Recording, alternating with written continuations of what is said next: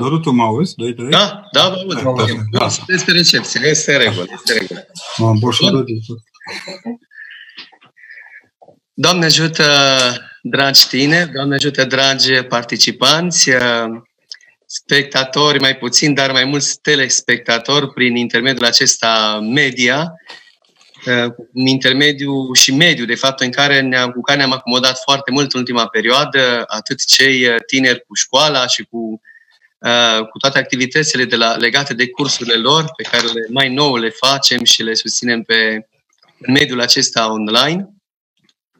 Dar nu numai, și noi ne-am obișnuit să ne întâlnim și chiar, de ce nu să ne hrănim domnicește, în uh, întâlniri cu părinți, cu invitați deosebiți care au menirea și sunt invitați să așeze în sufletele noastre un gând bun, un gând frumos. Înainte de a începe, aș vrea să vă invit pe toți să facem o sfântă rugăciune pentru ca Domnul să ne inspire cu inspirație bună pe cei care ascultăm din ceea ce invitatul din nostru de astăzi ne va vorbi și ne va așeza în sufletul nostru. Pe numele Tatălui și al Fiului și al Sfântului Duh. Amin. Împărate Ceresc, mângâietorule Duhul adevărului care pretutine și toate le plinești, viselul bunătăților și dătătorile de viață, vino și se lășluiește într noi și ne curățește pe noi de toată întinăciunea și mântuiește bunurile sufletele noastre. Slavă Tatălui și Fiului și Sfântului Duh, și acum și pururea și în vecii vecilor. Amin. Doamne miluiește, Doamne miluiește, Doamne miluiește, Preacucernice Părinte Constantin, binecuvintează. Cu noi este Dumnezeu, cu a său har și cu a sa iubire de oameni totdeauna, acum și pururea și în vecii vecilor. Amin. Amin. Și iată, rugăciunea fiind spusă, am spargheat, am intrat într-un dialog. Invitatul dialogului online este... Așa. O să vă rog ceilalți să închideți microfoanele pentru ca să nu ne, ne bruiați, da? Așa, mulțumesc. Imediat o să prezint și pe scurt metodologia în care putem, prin care putem să interacționăm cu invitatul nostru de, a, de acum seara. Vă mulțumesc. Așa, revin la gândul cel din de la început, prin care vreau să vă aduc în atenție, iubiților, că invitatul special al dialogului, al dialogului online cu tineri Nepsis din seara aceasta este Părintele Constantin Necula. Uh, nu cred că mai are nevoie de, de prezentare Părintele Profesor Constantin Necula, Uh, mulți l-au la suflet și nu cred că este tânăr, uh, ortodox, român cel puțin, rămân așa în perimetrul acesta românesc, care să nu-l fi auzit, să nu-l fi ascultat și de ce să nu recunoaștem, să nu-l fi savurat. În toate conferințele pe care părintele le face, le făcuse până acum, iată și fizic, alergând dintr-o parte într-alta, chiar și la noi a ajuns și la Congresul Nepsis și în enumărate ocazii a fost uh, invitatul episcopiei noastre să vorbească atât preoților, uh, uh, să vorbească tinerilor, să vorbească celor care au venit de departe sau de aproape să-l asculte, să se bucure de el. Dat fiind conjunctura zilelor acestora, părintele, ca mulți alții, vine să ne vorbească și într-un alt mod, în uh, mediul acesta online, în care ne va împărtăși cuvinte frumoase despre o zi cel puțin la fel de frumoasă și de măreață, precum este această zi a praznicului intrării Domnului în Ierusalim, sau floriile. Părintele, așa cum ne-am, ne obișnuit, ne va duce înainte și ne va scoate, de fapt, de la lumină bucuria și nădejdea ce răzbată prin darurile dovnicești ale praznicului Floriilor. Uh, un părinte al bucuriei, un părinte care a reușit să scoată de fiecare dată din resurse ascunse și nebănuite bucuria pe chipurile tinerilor și a oamenilor care le ascultau cu mult drag. Părinte, vă așteptăm cu drag, v-am așteptat cu drag, vă urmărim și pe mediul uh, online, nu numai pe, acest, pe această platformă Zoom a, a episcopiei noastre, dar și pe, avem transmise live și pe YouTube, deci pot uh, oamenii să urmărească și acolo și desigur și pe Facebook live de asemenea. Înainte de a vă da cuvântul, vreau doar să trec așa în scurt, uh, uh, să trec prin metodologia prin care putem noi reacționa și interacționa cu invitatul serii acesteia. Dragii mei, dragi participanți, cei care sunteți pe platforma Zoom, văd că încă nu este platforma plină și știu și de ce. De obicei se umple foarte repede, avem o capacitate doar, de doar 100 de locuri și atunci ca mulți au, preferă din start să, să interacționeze și să acceseze până la urmă platforma live de YouTube sau, desigur, platforma de Facebook live, de asemenea, a episcopiei noastre.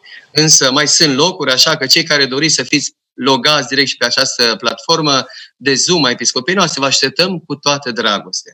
Apoi, cei care sunt aici, pe, sunteți pe această platformă, puteți să adresați la un moment dat, când va veni momentul uh, dialog, dialogului între noi și invitatul nostru, puteți să adresați pe, pe chatul uh, platformei noastre, îl vedeți acolo, deja sunteți obișnuit cu el. Uh, de asemenea, puteți ridicând mânuța aceea albastră pe care o vedeți cu toții, puteți să vă înscrieți într-un dialog în sensul de a întreba direct uh, pe părintele, de a adresa direct întrebările părintelui invitat, părintelui Constantin Cula. Ceilalți care sunteți uh, pe YouTube sau pe platforma pe Facebook live, puteți să scrieți acolo întrebările și noi vom încerca cât ne va fi posibil să le colectăm și să le adresăm. O să mă ocup eu de aceasta să le adresez părintelui Constantin Ecula întrebările dumneavoastră, în așa fel încât cât timpul ne va permite, vom încerca să răspundem tuturor. Întrebările sunt mult mai multe decât, decât reușim noi să răspundem, e firesc. Până la urmă, dumneavoastră sunteți mulți, iar noi suntem uh, uh, doar doi, iar invitatul este doar unul. Însă, așa cum este în caracter, părintele va căuta cu dragoste părintească să răspundă tuturor și să se pună la dispoziția fiecăruia. Vă mulțumim mult pentru răbdare. Preacucernice, Părinte Profesor Constantine Cula, bine ați venit în mijlocul nostru. Vă îmbrățișăm cu drag în această zi a pregustării bucuriei învierii Domnului Iisus Hristos. Vă invităm să ne picurați în sufletele noastre din bucuria care vă caracterizează și să scoateți la lumină aceste nuanțe, poate atât de atâtea ori nebănuite ale acestui praznic și a bucuriei de a trăi până la urmă în Hristos Domnul și cu Hristos Domnul. Doamne ajută, bine ați venit, Părinte! Doamne ajută, bine ne auzim! Mulțumesc că ați primit invitația și ați uh, facem parte din această frumoasă familie de imolari. Uh, știu că în jurul dumneavoastră izvon de înviere deja, pentru că nu putem face abstracție că Biserica Catolică uh, din Italia și nu numai, dar din Italia cel puțin și-a prăznuit Paștele. Astăzi un Paște care sunt convins că este extrem de dificil de depășit. Mai cu seamă că trăim astfel de vremuri în care uh, lumea ne prezintă moartea ca un sfârșit, iar noi încercăm să găsim un uh, adăpost în moartea noastră, fără care nu e de fapt o via- decât o viață fără sfârșit. Apoi mulțumesc Părintelui Doru că mi îngăduie să vă vorbesc am vrut să vă sun pe fiecare care va avea un iPhone, dar la cât a fost de muncă în țară în ultimele trei săptămâni să ne păzim biserica de, de hiene, uh, va fi foarte greu să... A fost foarte greu să sun. În primul rând, aș vrea să-i mulțumesc preasfințitului Siluan că a preluat un mesaj pe care l-am scris chiar la începutul uh, COVID-ului acestea, invidiosul ăsta pe viața noastră frumoasă. Uh, și că partea din el a ajuns în italiană inclusiv la oamenii care, la care trebuia să ajungă și știu prieteni italieni care au văzut mesajul și s-au bucurat foarte tare. Cum vă mulțumesc frăților voastre că ați rezistat, ați fost cu minți și uite-ne împreună la ceas de taină în Duminica Florilor. Vreau să știți că aseară, pe când știind că intru astăzi în direct cu dumneavoastră, aseară pe când scriam um, pentru tribuna editorialul care se cheamă de acum Corespondența de la Ierusalim, ca să dăm o nuanță așa de uh, corespondent de război, cum s-ar spune. Uh, m-a bucurat mult să închei cu aceste cuvinte că suntem o ramură de finic în mâna Domnului, care intră, El ține de acum finicul în mână și noi trebuie să învățăm acest lucru, o perspectivă de la care avem foarte mult de învățat în anul acesta și în, Paște, în, în sărbătorile acestea ale, ale Paștelui. Uh, să vă anunț că acasă lumea e în tihne, chiar dacă pare disperat uh, apelul cu guvernanților de a sta acasă fiecare la casa lui, e totuși o, o tihnă care astăzi nu s-a zdruncinat. Au fost câțiva precupeți de presă care au crezut că biserica nu este ascultătoare. Cred că biserica a apărat viața 3 milioane, 4 milioane de credincioși rugându să stea acasă și cândva statul român va trebui să recunoască asta. Cu mari mâncători de prăjituri uh, de nepost, vor trebui la un moment dat să li se lipească un pic uh, buzițele, înțelegând că biserica nu e făcută pe rating, e făcută pe Hristos, iar Hristos merită maximum de respect în ceea ce avem de făcut. Uh, unii m-au întrebat dacă a fost o liturghie tristă azi la catedrală, am primit o întrebare chiar pe drum. Oricât de trist ar fi fost, uh, e Hristos cu noi acolo și ne-am bucurat de împărtășanie cei câțiva preoți care ne-au strâns. Cei trei preoți care slujesc la altar sunt de obicei supliniți de margine de încă doi preoți pentru orice fel de eventualitate și m-am bucurat foarte mult când ieșind de la Dumnezeiasca liturghie în curte i-am găsit pe oameni luând doar un fir de salce spuneau să ajungă la toți. M-a impresionat foarte mult. Altă dată luam cu brațe de parcă plantam în casă uh, sălcii. De data asta oamenii au priceput că avem pentru toți și că trebuie să stăm în măsura nevoilor noastre, nu să depășim nevoile noastre. Cred că sărbătoarea florilor începe cu învierea lui Lazar. Cred că va trebui să ne învățăm că această săptămână ultimă din postul mare are de fapt 10 zile, ea ține de o cinzecime. Nu postim doar 40 de zile și noi știm asta, postim 50 de zile. De fapt, ultimele 10 zile fiind acestea de forță, care au început în seara aceasta cu o dublă lectură din Evanghelia de la Matei. Ne-a bucurat sâmbătă de învierea lui Lazar împreună cu surorile sale, una dintre ele cu totul specială. Maria este absolut remarcabilă. O mistică, prima mistică mare a Noului Testament, lunge pe Hristos cu mir, uh, se roagă, e tăcută, aproape că nu o simți. Cealaltă gălăgioasă, gospodina, Marta, cu care semănăm mai toți ăștia cu gură mare, ea este cu mâinile în șold un pic și îl ceartă, îl ceartă pe Domnul Hristos că n-a venit mai repede să-l salveze pe fratele său, pe prietenul său Lazar. Domnul explicase apostolilor. Stătuse deoparte și pentru ca să se vădească în moartea lui Lazar, de fapt, să se vădească puterea de înviere a lui Dumnezeu. E o putere de înviere pe care nu arătase până atunci foarte pregnant, deși, deși până la Lazar înviase, nu pe fica lui Iair, îl înviase pe tânărul din, din Nain, avusese activitate de învietor și înainte. De data aceasta este altfel pentru că acolo nu se joacă moartea lui Lazar, ci moartea lui Hristos. N-am bănit până anul ăsta când am stat și am meditat, am rumegat mai mult la textul Scripturii. Evanghelia din Duminica, din Sâmbăta lui Lazar, care este din, în, de, din Evanghelia de la Ioan, capitolul 11, versetele 1-45, ne povestește un lucru foarte interesant care mi-a scăpat tot timpul din ochi. Că, de fapt, Hristos este așteptat să fie ucis. Toma, geamănul, are reacția aceea celebră, dacă ține în minte, de să mergem la, de să mergem la el. Și nu zice la geamănul, zice să mergem și noi să murim cu el, cu Hristos. Când Domnul Hristos îi, îi îndeamnă să meargă la Lazar. Era o presiune, moartea lui Lazar, dar cealaltă presiune era dată de uciderea lui Hristos din această culpă nemernică ce a însoțit toată istoria prezenței Mântuitorului Hristos pe pământ, culpa celor care nu credeau că e Dumnezeu. M-a impresionat foarte tare aseară când mi-am dat seama că, de fapt, Domnul începe să înfrunte moartea noastră, moartea pe care noi am prorocit-o și noi am dăruit-o.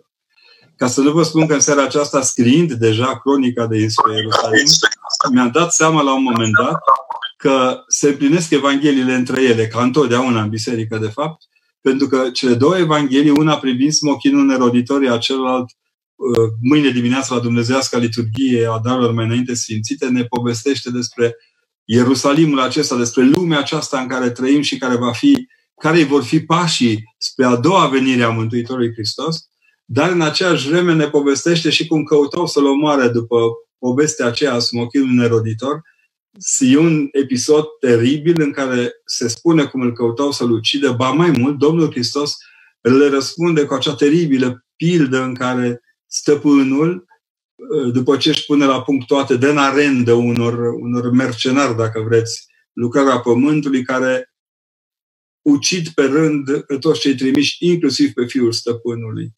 De fapt, lecția cea mare a acestor flori sunt acestea. Nu suntem decât arândașii pământului. Dacă nu asumăm și Dumnezeul care ne da pământul, suntem pierduți. Mulți din păturică s-au vrut în istoria lor Hristos și nu le-a ieșit. Toți au încercat să dovedească că ei sunt Dumnezeul pământului și a cerului pe care l-au moștenire de la stăpânul cel mare, care este Domnul Hristos. Niciunul nu i-a ieșit. Nu doar că s-au pierdut în răutate, s-au pierdut în ceea ce numesc ei cu atâta seninătate în neființă. Singurul lucru pe care nu l-a creat Dumnezeu e neființa. De unde o fi scos-o ei, numai ei știu. Apoi mai este un lucru pe care vreau să vi-l pun la inimă. Floriile sunt, din punctul meu de vedere, și o încercare a rezistenței copiilor la nemernicia părinților. Aud de ani de zile, mă întreabă părinții cum să ne creștem copiii. De fapt, copiii ne cresc ca părinți. Și dovadă este și praznicul floriilor, acești uh, cavaleri însoțitori ai împăratului ce intră pe Asin în Ierusalim, uh, vâjuindu-și săbile lor din, din, uh, din uh, palmier sau, dacă vreți, din finic, arătând că pot fi oricând un Sancho Pancha al oricărui Don Quixote puternic și că ceea ce fură pe ei nu este nici calul, ci frumusețea aceasta desăvârșită a nepământeanului pământean ce trecea prin mijlocul lor. Este seducător Hristos pentru copii. Și parcă așa, într-un, într-o, într-un ritual de gingășie, Domnul Hristos îi acoperă pe, îi acoperă pe copii și îi face să nu vadă, să fie surzi și orbi la nemernicea părinților care deodată strigă Osana, iar peste câteva zile răstignește. Să nu vă mințiți, între Osana și răstignește nu sunt doar câteva zile, e o veșnicie de ambiții umane de a părea mai deștepți decât Dumnezeu, de orgolii umane. De aceea îndrăznesc că nu se pute, să spun că nu se putea, uh, cum să-i spunem, construcție duhovnicească mai isihasă și mai liniștită decât carantina aceasta nemernică prin care trecem. Ne-am întors către noi. Ne-am dat seama ce contează cu adevărat în iubirile noastre, în viețile noastre, în strădanile noastre. Și nu în ultimul rând vreau să priviți această parte, îndrăznesc să spun, plină a potirului vieții.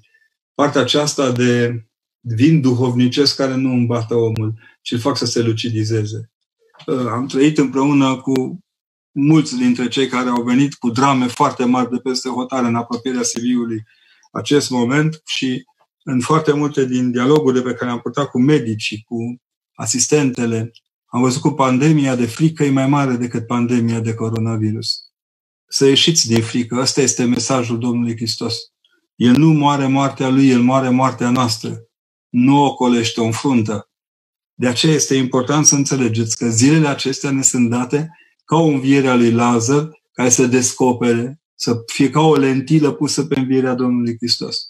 Țineți minte că după ce Lazar învie, cei care vreau să-L ucide pe Hristos se gândesc să-L ucide pe Lazar prima dată, pentru că spuneau ei, provocați minteală prin prezența lui în mijlocul oamenilor. Dacă Lazar a creat așa sminteală în mijlocul oamenilor înviat fiind, să nu vă mirați că Hristos înviat creează atâta ură și sminteală în, în, în, înaintea revin acestor dinupăturică ce se vor Hristoși. Ce trebuie doar să ne plecăm iubirii lui Dumnezeu și să înțelegem cu, cu maximă uh, liniște duhovnicească care sunt aturile înfruntării morții de pe poziția ortodoxă a mântuirii. Cred că e foarte important acest lucru și cred că în seara aceasta putem să povestim împreună despre ce, cum anume se construiește în inima noastră Paștele ce vine. Uh, la începutul postului, când au început toată tărășenia aceasta de negândit, mă întrebam ce o să facem de flori. Acum că au trecut florile, parcă nu mă mai tem atât de mult ce o să facem. Uh, i-am auzit pe oameni temând, temându-se că ce o să facem de Paști. Vom face exact ce am făcut. Pe noi ne ține Dumnezeiască liturghie. Liniștea aceasta prin care toți cei prezenți și neprezenți împreună alcătuiesc același trup al tainei lui Dumnezeu. Nu n-am să spun că este o normalitate, ferească Dumnezeu. N-am să spun că așa trebuia neapărat să facem. Și aici pot fi discutate lucrurile. Dar ceea ce știu sigur este că acesta este Dumnezeu și acum ne cere să fim cuminți. Suntem dincolo de ușile încuiate, așteptând cu frică ieșirea la lumina Hristosului nostru zilele acestea trecând printre, printre oameni. I-am văzut cu câte nădejde privesc la sărbătorile acestea, ca un fel de trecăsea și pe aceea ne revenim. Aseară am scris un articol, strângeți, vă rog frumos, toată nerăbdarea asta pe care o acumulat să mergeți la biserică și rupeți biserica atunci când va fi liber. Poate acum am învățat că nu-i mai de preț cafeaua de la ora 9 decât prezența la liturghie. Poate am învățat că nu e important să ne îmbrăcăm 45 de minute la oglindă ca să stăm 5 minute la predică, ci e important să ne trăim la maximum darurile care ne sunt date.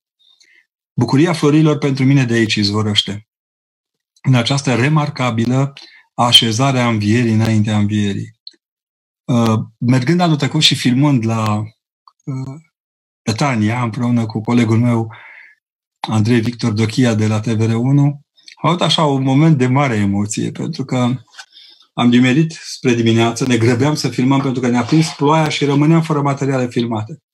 S-a oprit ploaia dintr-o dată și ajuns acolo ne-am trezit buluc, eram în reverendă cu cruce, înconjurați de arabi. Toți vreau să ne vândă câte ceva, inclusiv intrarea în mormântul lui Lazar. S-au chinuit, au negociat, aveau un preț de îți luai cadillac în uh, Betania de banii aia. Și atunci am înțeles că nu e important să cobori în groapă cu Lazar, ci e important să vezi că mireasma lui a fost vindecată de suflarea de viață a Mântuitorului Hristos. Și am spus lui Victor, și dacă ne-ar împinge să filmăm înăuntru, nu mai filmăm. Trebuie să rămână o zonă de bun simț, un spațiu neatins de ochiul nostru pentru a nu-l vulgariza. Am coborât până la urmă, nu filmând, ci simțind că trebuie să aducem un omagiu acolo ca și cum am aduce tuturor celor care au murit pentru Hristos. Până la urmă, mormântul lui Lazar este monumentul a ceea ce ar fi reprezentat pentru noi viața fără învierea Domnului Hristos. Era o înviere și apoi o moarte. Acum, prin mormântul Mântuitorului Hristos, învierea lui Lazar, de fapt, este o înviere care are o moarte, dar care așteaptă învierea.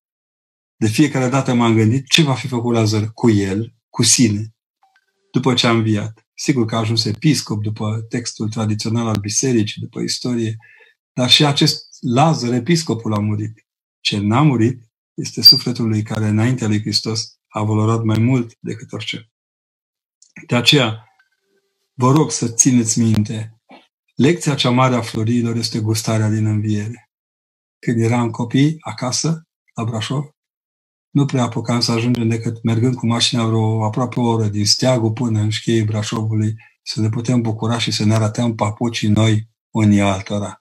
De florii primeam papucii și de Paști cămășile într-un fel în care bătrânii știau să ne spună că în învierea lui Hristos e o rază care a luminat deja prin învierea celorlalți.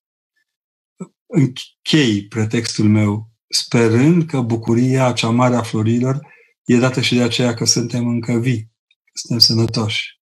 Știu ce valori aveți de jur împrejur. Îmi dau seama că aveți nodul în gât cât, avionul de, cât biletul de avion de întors acasă. Dar ceea ce trebuie să știți cel mai bine este că stând acolo și păzindu-vă, i-ați păzit pe toți cei de acasă și pe noi, pe toți ceilalți. Am avut o, privi, o, o poveste cu Părintele Doru săptămâna trecută și era așa oarecum supărat că Guvernul României va zis să stați acolo. Era și eu zmărit câteodată pe subiecte de astea. Dar mi-am dat seama, mi-am dat seama odată în plus. Sunt onorat să fac parte din corpul singurei instituții din România care și-a păzit cu prețul umilinței totale viața oamenilor pe care îi are în ascultare. E cea mai frumoasă mărturisire a Bisericii de iubire pentru poporul român.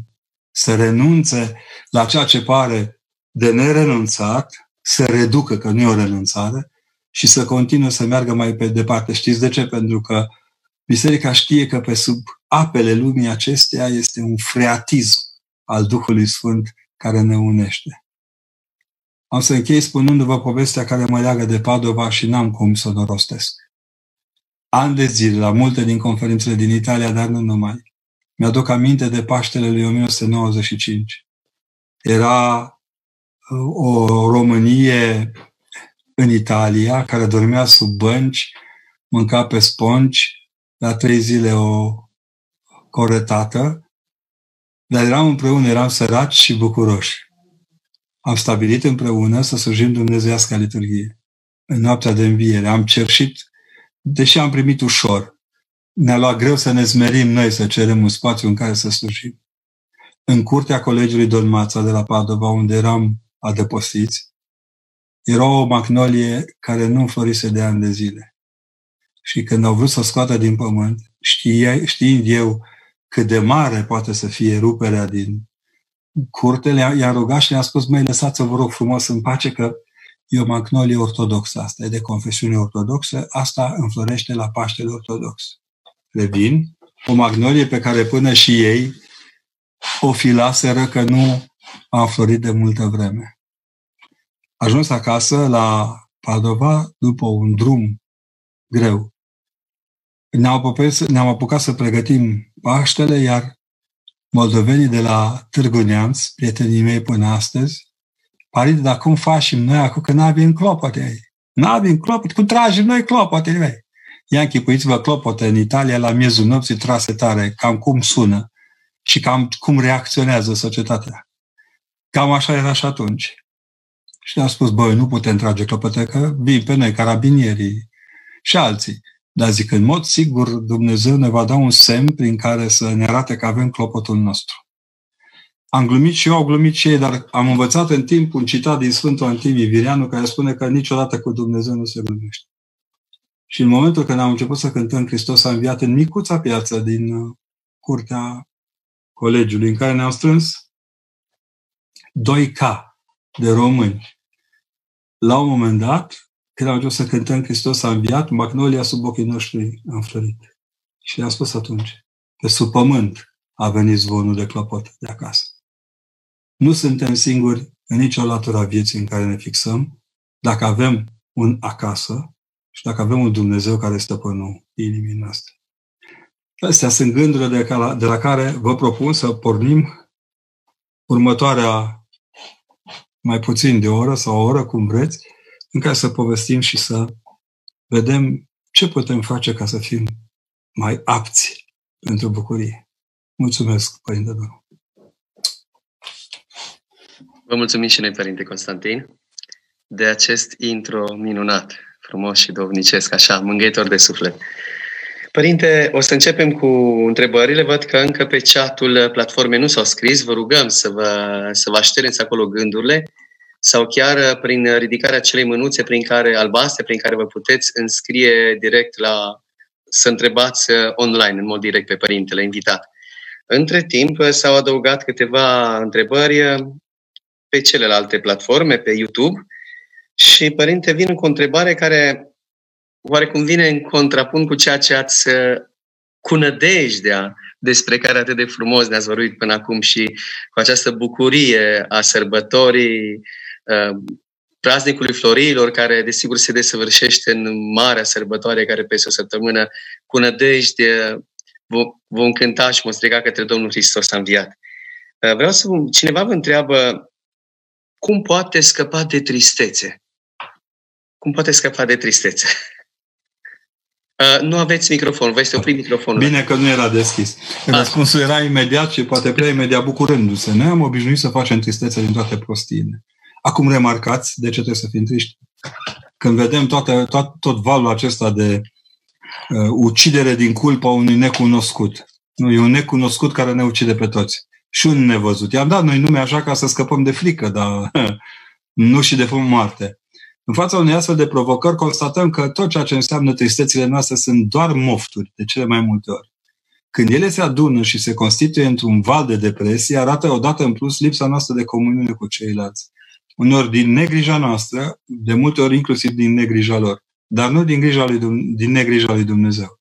Și atunci, de fiecare dată când vrem să scăpăm de, de tristețe, ne întoarcem fața către Dumnezeu, chiar și cei care nu cred în Dumnezeu, cred în mod uh, obsesiv în micile lor construcții aproape dumnezeiești de încredere.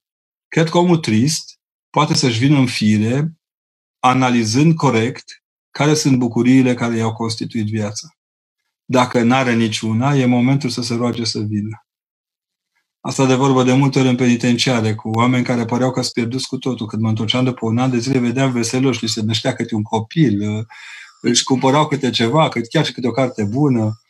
Vreau să spun că suma bucurilor mici fac bucuria mare. Nu vă așteptați ca după valul acesta de, de, de nerodire duhovnicească care este pe noi, acum, să urmeze dintr-o dată o viață excepțională. Noi facem viețile. Noi va trebui să știm să asumăm cu seriozitate toate aceste lucruri. Chistețea face parte din bucurie.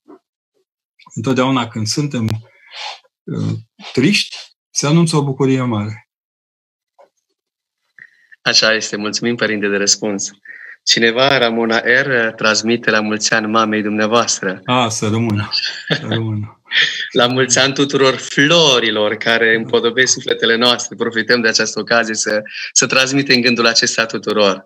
Celor atârnați de o floare, știi, cam așa. Rugămintea să rămână aceleași flori minunate care mirezmează viața noastră zi de zi. Slavă Domnului! Părinte drag, uh, o altă întrebare. În România de-abia a început, să spunem, nădăjdim să țină cât de puțin.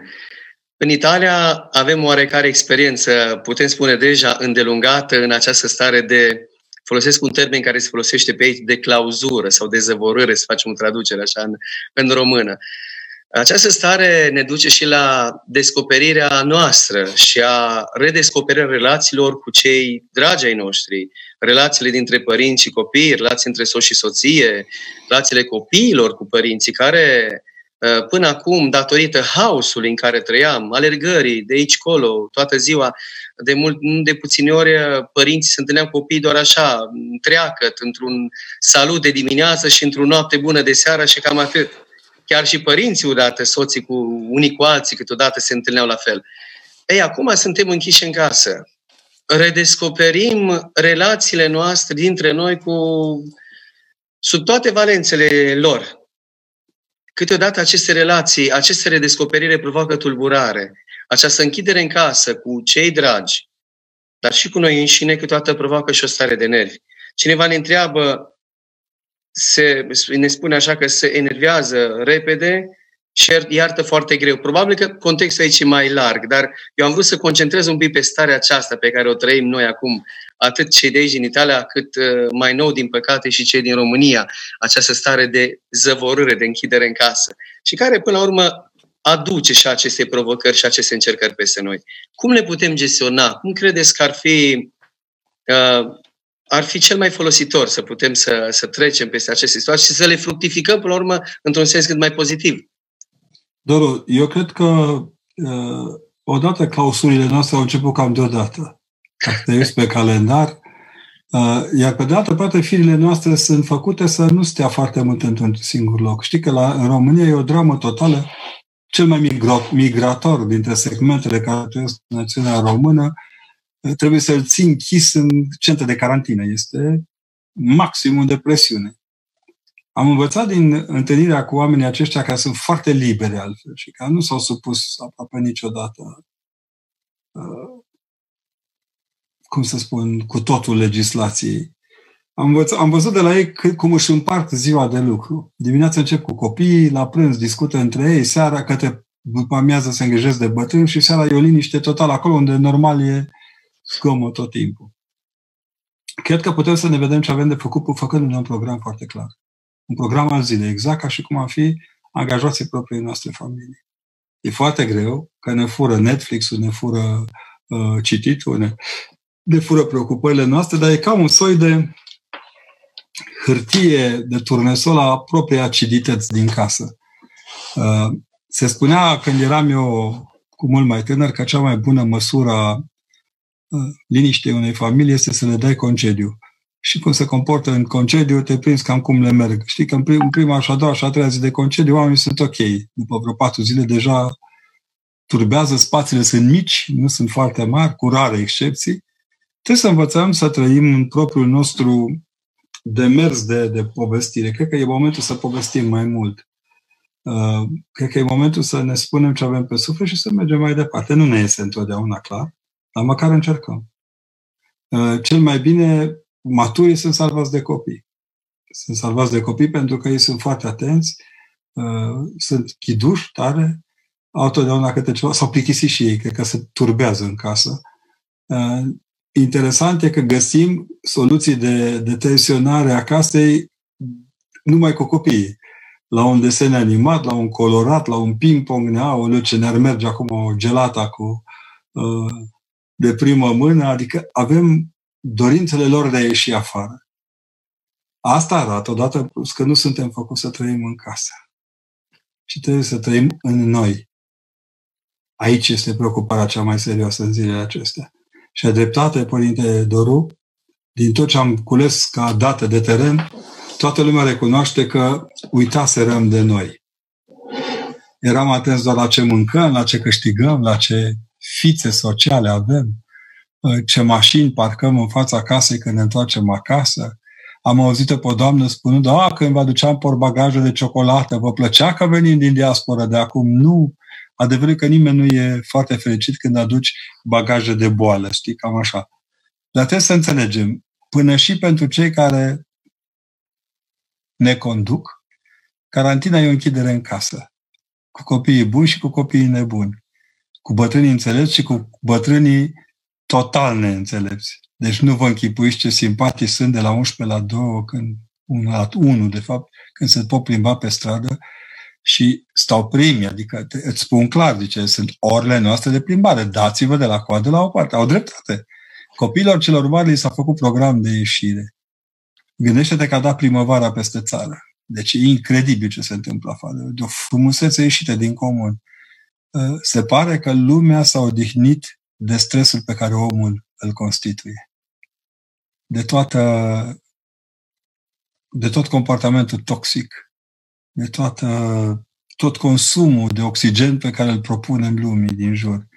Așa e și în casele noastre. Acum gata, se reface stratul de ozon al familiei. Eu sper ca să ne vedem mai des și să trăim cu mai multă bucurie și unii și alții, toți cei care suntem implicați în acest lucru. Și mă mai la un lucru. Prietenii mei monahi, că în ciuda aparentelor am și foarte mulți prieteni călugări, îmi spun, zice, părinte, n-am bănuit niciodată că e așa frumos în mănăstire. Până acum, zice, ne chinia, pun-te masă, ia-te masă, vin oamenii, stai la îndemână, era iubirea aia avramitică cu care este recunoscut monahismul românesc. Și acum ne-am văzut de suflet. Acum ne-am văzut. Eu am fost foarte impresionat de asta și m-am bucurat foarte mult pentru ei. Așa și cu casele noastre. Trebuie să învățăm să ne vedem de noi. Și asta este un punct de atenționare. Părinte Constantin, în Evanghelia de azi copiii ies în prim plan. Îl întâmpină pe Mântuitorul cu osanale, îl întâmpină pe Mântuitorul cu flori, cu ramuri de finic, de măslin, fiecare ce o fi având în mână. Avem și noi aici doi copilași care sunt prin plan cu o întrebare live, au ridicat mânuța. Ei, deși sunt numiți, sunt foarte inteligenți și de... Eu, îi, îi văd de mult acolo în Îi văd. Se întrebe, așa că le dăm, le dăm cuvântul. Haideți, Hai. și Ioan, întrebați, vă rog. Poftiți. Bună seara, părinte! Da, salve, principesa! Aș vrea să vă pun o întrebare. Te rog. În, în Evanghelia de astăzi se amintește că Iuda Iscarioteanu zicea că Maria face risipă de mir. Eu nu am înțeles această risipă pe, de care vorbește Iuda. Era scump tare, deci costa mult. Era cam cât salariul pe un an al unui muncitor. Mm-hmm. Da, înțelegi? E ca și cum mami ar vrea să-ți ia toată gelata, nu, nu ți-ar lua gelata, ar lua toate gelateriile din oraș. Da? Atât de scump era. Și Iuda, care era un zgârcău, că de fapt, știi ce se întâmplă? La Iuda nu e problema că iubește banii, ci că nu iubește să dea din ei. Zgârcitul nu e un om care iubește banii. Cui nu-i plac bani? Mă rog, sunt unii care să zice că nu-i plac banii, îi plac doar bitcoinii. Dar celor care le, sau cecurile, știi? Dar cui ați plăcea banii, e un păcat, dar a fi zgârcit, a nu vrea să dai din ei. Pe asta îl obsedează.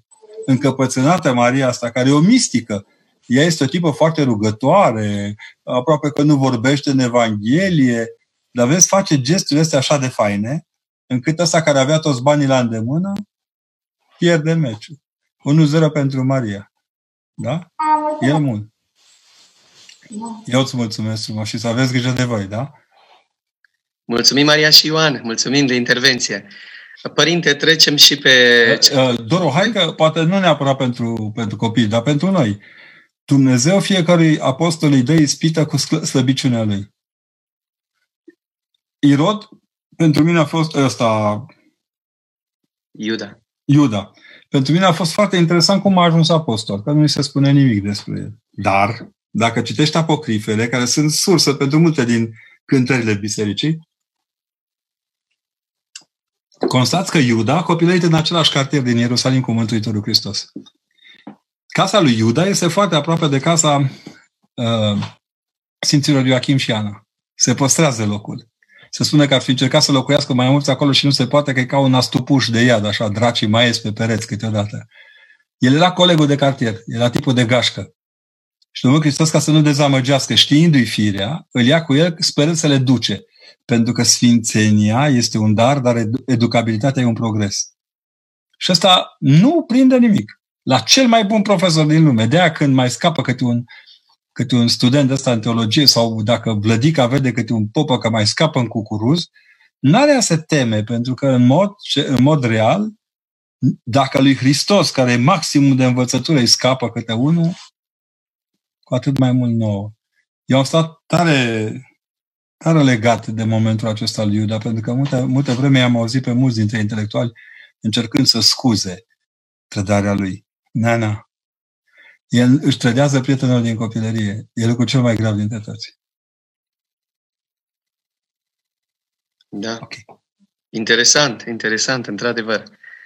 Părinte Constantin, trecem un pic pe chatul uh, de pe platforma noastră. O întrebare scurtă, simplă, dar este întrebare și avem datoria să vă adresăm. Camerian, ce rugăciune trebuie să, spun, să spunem când facem cruce pe mâncare? A, bine, frumoasă treabă. Știi de ce? Pentru că acum, poate de Paște, o să învățăm că masa familiei înseamnă un pater familias care binecuvintează masa. Cu îngăduința lui Dumnezeu am citit și să știți că eu cred că au avut dreptate. În, pre- în perioada holerei sau a ciumei, la Brașov 1760-75 pe acolo, chestie foarte ciudată. Tații binecuvântau masa în noaptea de Paște. N-aveau voie să iasă din casă și binecuvântau masa. Nu cu mâna ca episcopul sau ca preotul, dar spuneau, Doamne Iisuse Hristoase, binecuvântează mâncarea și băutura noastră a robilor tăi. Nu i prea nimic din lumea asta. Atât de tare m-a impresionat că până la urmă facem cruce pe pită cu, cu, cu cuțătul. Când eram eu mic, de exemplu, în Maramureș, care erau adventiști, ei n-aveau nicio treabă cu crucea. Ei făceau pâine, făceau cruce cu, cu cuțitul pe pâine. Erau oameni care nu se mai închinau crucii, să zicem, dar o făceau pentru că intrase în ei. Erau realitatea din, din viața lor. Nu mai spun că poți să închin gura apei, sticle, nu paharele de apă pe care le bei.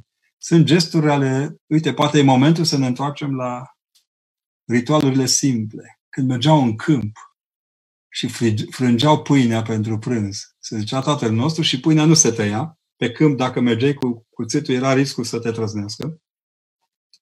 Și frângeau în număr pâinea o frângeau și o dădeau. Dacă cine avea, cine avea mămăligă, o tăia cu sfoara tot sub semnul Sfintei Cruci. Nu e o teologie pe care o inventăm, e doar activarea unei resurse pe care o avem de mult în... și am uitat-o. Că știi, când stai la... Eu tot drept când nu am cafeaua de dimineață la colegiu, mai uitam să zicem rugăciunea de colațiune. Părinte, uh, o întrebare venită de la Nepsis Roma cred că nu are totuși legătură cu momentul de acum. Cred că aceasta este totuși o, să spunem, o excepție. Ne spune așa, um, ce pot face atunci când soțul stă doar pe calculator și mă tulbură? Repet, nu cred că se referă la momentul acesta, cu siguranță. De, dependențele nu se vindecă în vremurile astea, asta este clar. Un psiholog a spus la un moment dat că dacă vrem să rezistăm în vremea asta de carantină, tot ce înseamnă dependență de ciocolată, să zicem, sau de Coca-Cola, trebuie să o avem la îndemână din belșug. Nu acum vindecăm dependență, dar e bine acum, când aveți timp de povesti, să stați lângă el acolo, să faceți un ceai și să-l întrebați, dar ce faci, ce te joci? Arătați-vă interesată de ceea ce lucrează omul acela acolo. Unii bărbați ascund în calculator pentru că viața reală a devenit obositoare și cicălitoare. O spun ca unul care de vreo 10 ani lucrez în psihoterapia celor cu jocuri de noroc sau cu jocuri electronice. E aproape imposibil, pentru că patima asta nu-i doare ca de la alcool sau ca de la tutun sau ca de la drog. Asta pare o patimă așa, nevinovată, față către ecran, până când vezi cum încep să se scurgă câteodată veniturile familiei. În situația cealaltă, dacă este cu minte și se uite la filme sau caută informații, nu e așa de pedepsibil. Vă recomand să rețineți că niciodată Woody Show, ciocănitoarea buclucașă, nu este metodă de scoatere din fața calculatorului. Câte fericire să-l pot vedea pe părintele meu drag, ne transmite Sabrina Prundaru. Îi mulțumim și pentru gândul frumos, pentru că orice, orice gând frumos este o floare care se adaugă la buchetul florilor a sărbătorii de astăzi. Adevărul e că avem nevoie unii de alții. Să spun, astăzi, în timpul Dumnezeiești liturghii, la un dat, când am început să pomenesc, am văzut oameni cu chipuri. N-am văzut numai nume. Nu se întâmplă de ieri de azi, dar azi am fost foarte bucuros să ne vedem oameni cu chipuri. E important să ne cunoaștem și să ne ținem unii de ceilalți. Gabriela, să rămână părinte, cum am putea regăsi motivația noi studenții și elevi în aceste momente de cursuri, lecții online? Plăcerea de a învăța nu dispare niciodată, dar într-o situație în care nimic nu este cert, în legătură cu revenirea noastră la școală, la facultate și cu planurile de viitor, ne este foarte greu să nu ne lăsăm duși de valul de snădejde. Oh, Gabriele și tuturor tinerilor studenți. Oh, Doamne, ce gravie! Oh, oameni buni, hai să ne lămurim. Ispita asta cu coronavirus e făcută pentru generația de Pokémon ce suntem. Bătrânii noștri și-au apărat libertatea ieșind din casă și luptând pe front. Noi suntem chemați să stăm în casă pentru ca frontul să nu se lărgească. Nu exagerați lucrurile. Nu puteți fi demotivați de starea aceasta. Dacă sunteți demotivați, sunteți demotivați de o lene anterioară stării acestea. Nu. Stați liniștiți, spuneți mâna, citiți, faceți-vă fișe, învățați să studiați cu o sârdie. Oricum, școala e un pic autodidactă până, e autodidacticistă până la urmă, pentru că te obligă să vezi ce poți. Cunoașteți-vă limitele și lărgițile. Nu mai puneți pe seama de motivării lucrurile acestea. Lenea nu e demotivare, lenea e lene.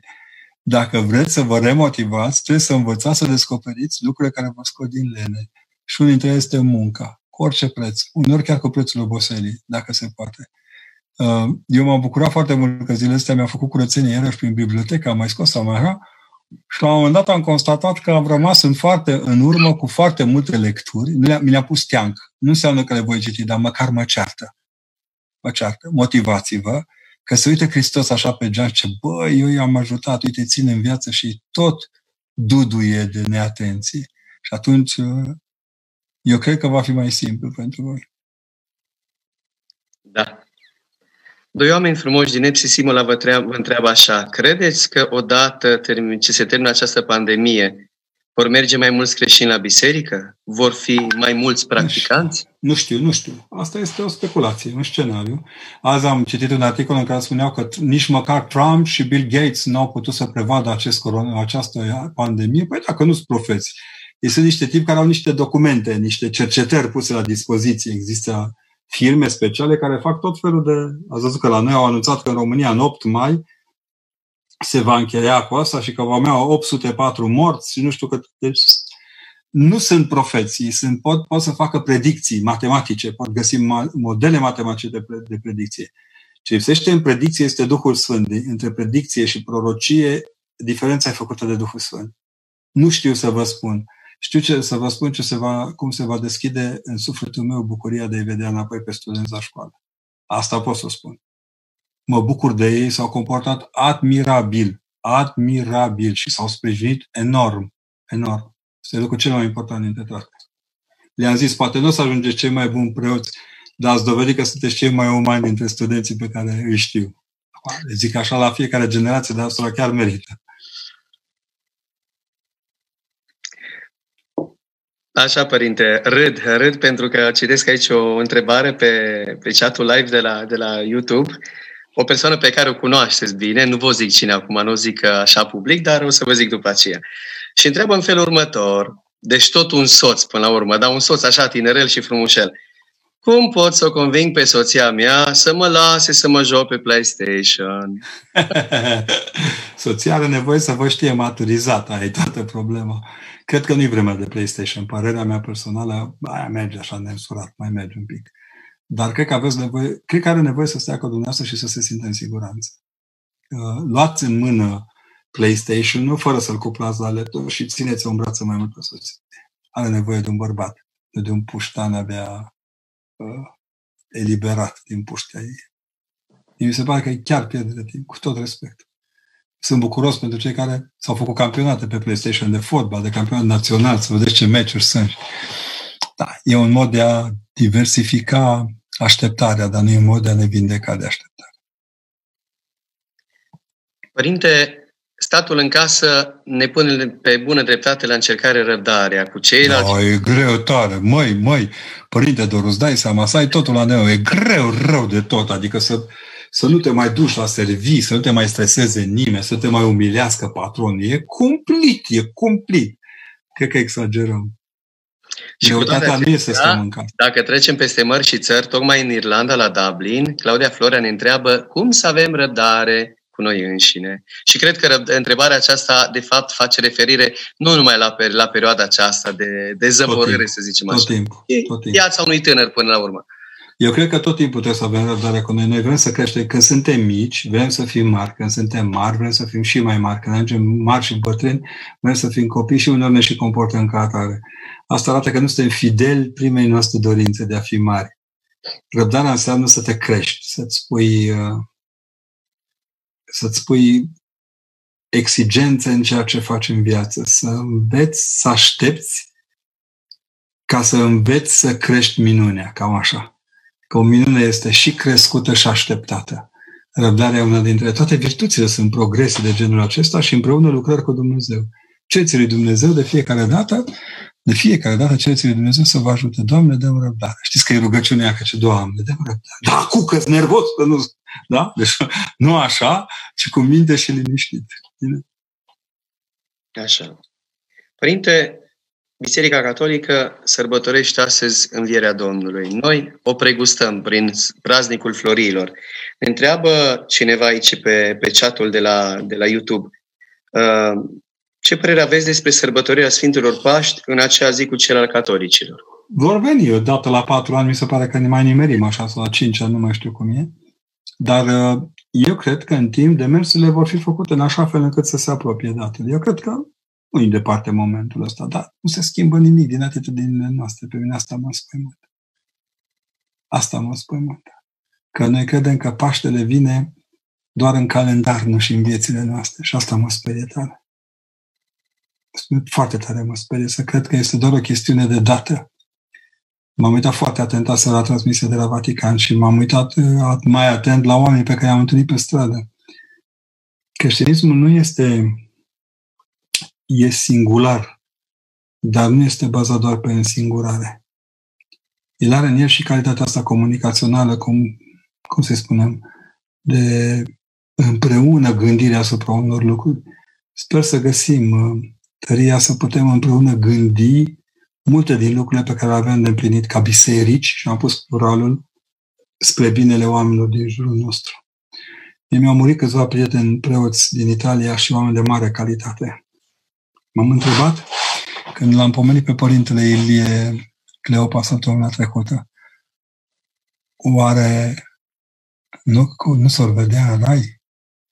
Deci primul Paște în comun, spunea Părintele Bria, va fi în prima secundă după Eschaton, după a doua venire. Ăla e Paștele cel mai important. Așa e, Părinte, mulțumim. Iulia vă întreabă cum facem distinția între când să ne acceptăm pe noi înșine sau pe ceilalți sau situațiile vieții noastre și când trebuie să schimbăm ceva. Păi asta cine voiește să se mântuiască cu întrebarea să călătorească. De-aia e bun duhovnicul. Ăștia tot comentează și vă trimit la tot felul de oficine de astea, psihologie, psihiatrie, consultanți, consilieri. Sfatul meu prietenesc este că atunci când îl căutați pe Dumnezeu, tot timpul vă schimbați pentru celălalt. Schimbările sunt niște trialoguri între noi și Dumnezeu, între noi și ceilalți, cu Dumnezeu de față. Când e Dumnezeu de față, se schimbă cu adevărat ceva. Se schimbă cu adevărat ceva. Vă dau un exemplu ani de zile a fost foarte greu în primii ani de preoție să înțelegem uh, un adevăr fundamental, acela a prezenței credincioșilor la împărtășanie. Unii dintre oameni schimbau foarte greu modul lor de viață, alții odată schimbându-și și bucurându-se de împărtășire deasă care rodea în schimbare, da? Ro- în sensul de rod, nu de, de rozătoare, da? care, care se, se dădea rod în schimbare prin împărtășire, m-a făcut să înțeleg că fără Dumnezeu nu există schimbare în viețile noastre. Sunt simulacre. Copiii ăștia care strigă Osana, Osana, ei sunt emoționali, sunt extraordinari, dar nu sunt convertitori. Părinților care aruncă hainele probabil și de rușinea copilor. Vă dați seama să vină copilul să te tragă din hai mă, tata, aruncă și tu ceva, că uite ce frumos e cum ceva. Tu nu arunci o haină ca uh, uh, David, tatăsul lui o ia ilă, vai, dar sunt supărat. Adică clar, clar în momentul respectiv când au aruncat hainele, nu au schimbat ceva în atitudinea lor. În spiritul ăsta de turma credincioșie, mă scumă, credincioșia este o formă, din punctul meu de vedere, de asumare personală a credinței și de transformare a credinței. Există credincioșii pozitive, de oameni durși, care și credincioșii Așa, părerea mea este că biserica nu face bine, că îți dai tu, deci dacă ești un credincios, îți dai cu părerea pe ce face biserica pe bune, faci liste să combatem hotărârea Sinorului de a ține bisericile închise noaptea de înviere. Există așa ceva? Votăm la Dumnezeiasca liturghie. Când înainte să zici încă te rugăm, te chemăm, sta, Doamne, iartă-mă, mă un pic, te întorci cu fața către iubiți credincios, să votăm. Să cerem Duhul Sfânt sau să nu cerem Duhul Sfânt? Adică nu putem fi atât. De aceea zic, cred că, cred personal, cred, cu toată inima mea, cred că schimbările reale le facem cerând lui Dumnezeu să ne dea feedback. Și El îl dă, nu întârzie niciodată. Părinte, fratele într-o slujire, Constantin, Părintele Constantin de la Lamicea Terme ne întreabă, zic eu și pentru credincioși, că ați amintit la un moment dat de scrierile apocrife. Unde le putem găsi? Mama mia, ce edițiune în italiană aveți? I-ați făcut nu curioși. nu știu pe unde e ediția în italiană, dacă o caut bine, e pe aici pe undeva. Ediția în italiană e cu o zi grande. Românii au două traduceri.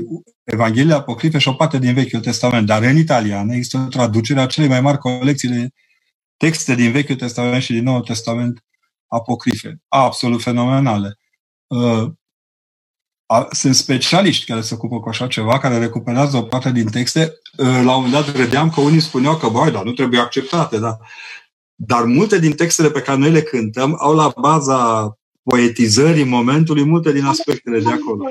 Inclusiv prohodul, de exemplu. Prohodul are în parte foarte mult din acest joc al intrării Mântuitorului în iad, despre care noi avem un verset într-una dintre epistolele Sfântului Apostol Petru, dar restul textului povestește ca și cum ar fi de față la întâlnirea între Hristos și moarte între Hristos și cei căzuți în iad, lucruri care se găsesc în foarte multe din textele apocrife. Eu m-am jucat așa cu traducerea vieții lui Adam și a Evei, de exemplu, un text care apare în Etiopia în secolul 3, este reluat în secolul 8 și publicat pentru prima dată în secolul 19 de către un specialist de limbă germană care traducea din uh, limba vremii. E de o, de o acuratețe a, a teopoetice legate de Hristos că îți face frică. E frumos, sunt texte frumoase. Nu spun că sunt mai vrenice decât Scriptura în niciun caz. Dar sunt acolo ca să ne ajute să înțelegem. Tot ceea ce ajută să înțelegi Scriptura te face mai puternic în cunoașterea Scripturii. Ediția Marinetti, cred că au publicat-o pe tot aici și nu îmi scap acum, nu știu cum. E aici, e în colț. Deci după ce vom ieși din casă, dăm o fugă la bibliotecă să le căutăm neapărat. Mamă, deci singura mea dramă când mă gândeam la străzile acestea pustii ale Romei, ale Italiei, sigur că m-au durut camioanele ducând morții, sigur că m-au m-a cutremurat, m-au cutremurat veștile primite de la prieteni și de la familiile lor, italieni și români. Dar mă închipuiam trist în fața librăriilor închise. Paulină închisă sau o editură care are în ea atât adevăr și care s-ar putea noi, murind, să rămână așa, simbolele trecerii noastre. Mi-am dat de seama odată în pus că, de fapt, nu suntem ceea ce citim, suntem ceea ce mâncăm și dacă mâncăm pe Hristos, suntem Hristos. Părinte drag, se apropie Paștile ortodox în Italia și în Italia și pretutinderi. Credeți că o să ajungă Sfânta Lumină și în Italia? Întreabă doamna Florentina. Eram mic și locuiam acasă la Brașov. Tati, care era gura, frică de gura mea mare de pionier, să nu mă apuc să zic pe la școală că am fost la Paști. Tata venea de la biserică cu lumânarea care o atinsese un pic de, de momentul acela cu veniți, neprimiți lumină ne aducea Paște și aprindea lumânarea de la candela care o aveam acasă. Și spunea, băi, tată, dar nu e ca la biserică. N-avea oricum cum să o aducă, că din șchei până steagul și să vrei, nu rezistai cu ea. Nu există atâtea. Când am văzut ce târziu, prin 87-88, primele lumânări cu capac, am zis, băi, de capul meu ce-au inventat ăștia. Și aprinzând, întotdeauna de la candele lumânare o punea în mijlocul nostru și am, el mi-a spus, tot ce e lumină în noaptea de înviere e lumină de la Hristos. Tot ce e lumină în noaptea de înviere e lumină de la Hristos. Niciun grăunte din lumina care ne, ne mângâie sufletul și ne ține sufletul nu poate fi decât de la Hristos. Puneți-vă candela de, de vineri la copt în lumina învierii și să vedeți cum minunea acolo e. Știți că e cea mai frumos semn al învierii din punctul meu de vedere? Nu era neapărat, sau nu este. Sigur că acesta cu veniți de primiți lumină este un, o veste fa, fascinantă. Am trăit în Oltenia câteva dintre momentele prohodului și vine spre sâmbătă, când plecam din cimitir după ce cântam prohodul, cel puțin la ultima dintre biserici, cântam șapte prohoduri pe an. Era o frumusețe. Erau șapte biserici, slabe, slabe, pentru ăștia care aveți ideea că popii au întotdeauna numai vacile groase, grase, erau niște vaci mai slabe. Și când plecam de acolo de dimineață spre casa unde locuiam la tot cimitirul era cu lumânări aprinse. Era semn că oamenii înțeleseseră. Dincolo de ceea ce vedeam noi în cimitir, în biserică, pe Hristos mortul nostru pus pe năsălie și cântat și așezat în cele mai de jos ale pământului învierea începuse. V-ați gândit vreodată cum va fi pentru cei care au murit acum la coronavirus și se vor întâlni pe partea cealaltă cu Hristos? Câte lumânări se vor aprinde, de fapt, în cer de dragul lor? Nu vă, să nu vă mintească imaginea aceasta a oamenilor care stau la coadă să intre în rai. Să nu, să țineți minte, poate cea mai frumoasă scara lui Iacob care urcă la cer. E scara nădejdii. Deci orice lumină veți aprinde în noaptea de înviere, e lumina învierii. Pentru că Dumnezeu ne dă lumină, nu noi dăm lumină de Dumnezeu. Părinte drag, cum înghiați o tânără de, de altă vârstă, o doamnă de 78 de ani care e tare tristă că nu se poate împărtăși acum de înviere? Ce poate să ia, ce poate să facă? Dați un sfat în o Nu există, nu există înlocuitor la împărtășanie că nu există înlocuitor la Hristos. Dar, dar, țineți minte că niciodată nu vom ști ce am mâncat dacă n-am flămânzit vreodată de ceea ce ne place să mâncăm. E vremea flămânzirii acum, dar va veni și vremea rodirii. Nu vă puneți sufletul la întristare doar pentru că credeți că nu e acolo și Hristos. Bunica mea pe patul de moarte înainte de a muri, îmi spunea că după ce se împărtășise și toată, tot aștepta să, toți, toți credeau că va mai chema cel puțin o dată preotul înainte de, de părtășani, de moarte. Și mi-a zis Costi la telefon și eu, nu mai împărtășesc, mamă, că mie gustul de la împărtășanie nu mi-a dispărut niciodată de atunci de pe buze. Noi să dăm cu împărtășania tot timpul pe buzele noastre. La noi s-a transfuzionat Hristos în cele mai adânci cotloane ale sufletului. Acolo este, să nu vă temeți.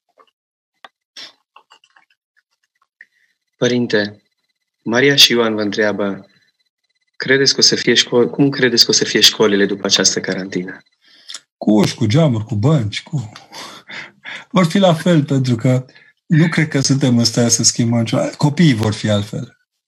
Copiii vor fi mai serioși. I-am maturizat foarte mult. Mă uit la ei, îi văd uh, s-au maturizat.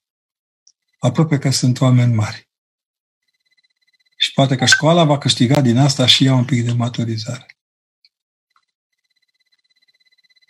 Părinte, cum culegem, cum să ne culegem, sau mai bine să ne reculegem în săptămâna mare ce vine, pentru a ne curăți simțirea lăuntrică în așteptarea învierii Domnului? Grea întrebare, complicată tare. Faceți ce făceați de obicei. Luni, marți, miercuri pregăteați mâncare, joi vopseați ouăle, împleați mielul. Abia de vineri începea să gândiți și să ajungeți. Poate la 12 Evanghelii cam mai mergeam mai mulți. Vă rog frumos să vă dedicați două ore pe zi, în săptămâna aceasta, gândirii la Dumnezeu.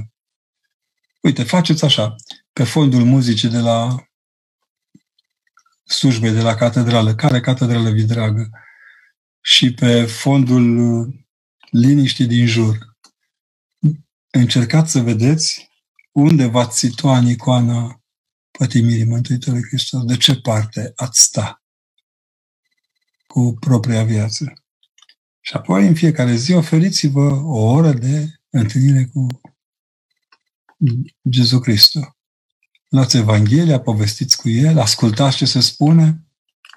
Sper din toată inima ca părinții bisericii să se vădească mai bun predicator decât de obicei. Acum chiar au timp să pregătească predicile, nu mai sunt în fuga care altă dată nu-i lăsau să se pregătească. Ar trebui să vă spună frumos povestea patimilor Mântuitorului Hristos. Sunt atât de mult încât să vă se ducă încă o dată și încă o dată la Hristos. Ce aveți de făcut în săptămâna patimilor este să vă îndrăgostiți încă o dată de Hristos. Spor la asta. Ne putem și bucura în perioada aceasta, Părinte? A, nu, nu, cineva. nu, nu, trebuie să umblăm cu cagule de tristețe toți. Ne-au spus să ne punem măști ca să nu transmitem coronavirus, nu să purtăm măști ca să ne lipim de ele și să nu mai fim oameni. Nu, puteți să... Cum să te bucuri când îți vezi copiii crescând? Cum să te bucuri când vezi că ai rămas în viață până la urmă? Sigur că plângem după ceilalți. Povestea cineva, un, un spaniol care locuiește în Italia, de la el de pe scară, de pe bloc, el locuia într-o scară cu foarte mulți bătrâni pensionari, singuri. Și pe bloc, de pe scara lui de bloc, aproape că s-au stins toți. Și îmi povestea ca seară, cum face el Paștele, că oricum nu este și pe scara blocului poți să te miști, dar și îmi spune câte o lumânare aprinsă la fiecare ușă. S-a întors și mi-a transmis aseară, a povestit că zicea, a, ce bucurie mi-ai făcut. Când vestești învierea și trăiești în ea, e bucurie. Așa e. Părinte, o altă doamnă tulburată de uh, infantilismul soțului, să spunem așa. Un, uh, un alt soț care, lucre, care este dependent oarecum de jocuri, cândva jocuri de noroc, slavă Domnului, pare să că s-a lăsat de ele, acum a trecut la jocurile acestea de pe televizor, de pe jocurile acestea care poate avea acasă, să spunem. Deci dacă mai stăm în carantină vreo două luni, se lasă. Le joacă pe toate, nu? V-ați spus problema cum stau în carantină alcoolicii? Cum reacționează? Cum reacționează dependenții de drog? Nu e ușor. Așa. Și ce ne întreabă dânsa? Așa. Cum poate să salveze pe omul acesta? Vorbește cu necunoscuții, cu străinii foarte mult la telefon, însă în relație cu familia, cu soția și cu copiii, din păcate, este Deci trebuie să recunoaștem că măcar comunismul, din punctul ăsta de vedere, era ok, că ne tăia curentul două ore pe zi, 3, 4, 15, 16 ore din 24, chiar 20 din 24. Nu vă îndemn să scoateți uh, siguranța de la curent, dar spuneți că aveți nevoie de povestiți Și dacă nu înțelege, mai spuneți o dată.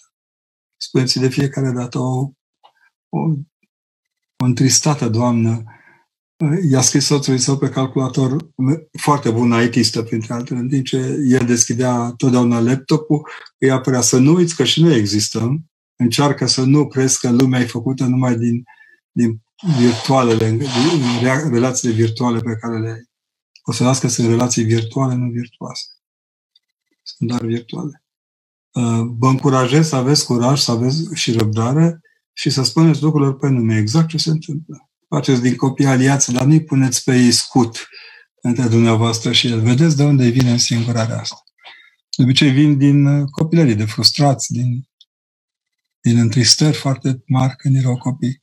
Și în ultimul rând, încercarea copilului sărac de a dovedi că are ceva mai mult decât avea când era mic. Cine știe că ce-a dorit trenulețul ăsta electric care este laptopul. Părinte, Anastasia vă întreabă care este diferența dintre împărăția cerului și împărăția lui Dumnezeu? Sunt două sintagme pe care le găsim în Sfânta Scriptură. De exprimare. Este conținutul, conținutul este același, nu există. În cerurile acelea locuiește Dumnezeu, iar Dumnezeul acela are o cuprindere cât o cer. Dacă A egal cu B și B egal cu C, A egal cu C. Așa, da. De la Torino, Alina cunoscându-vă, vă cunoaștem cu toți ca fiind un iubitor de lectură și de așa, un împătimit, îngăduiți în ghilimele, să pun ghilimele de regoare a cititului, ne puteți recomanda... Să, poate, să, să fac așa? Să fac așa? Să fac așa? nu. Îmi duc patima în spate, credeți-vă. Da. Așa. Păi eu de-aia am prins doar câteva cărți, că am mai puține citite oricum. Mult mai puține decât Sfinția voastră. Să știți Așa. că e, una dintre, e unul din marile câștiguri pe care le datorez Italiei, de aceea iubesc Italia. Deci iubesc Italia ca una secunda patria și pentru că mi-a deschis ochii pe lecturi autentice. Și pentru că m-a ajutat să văd biblioteci și librării ca în rai.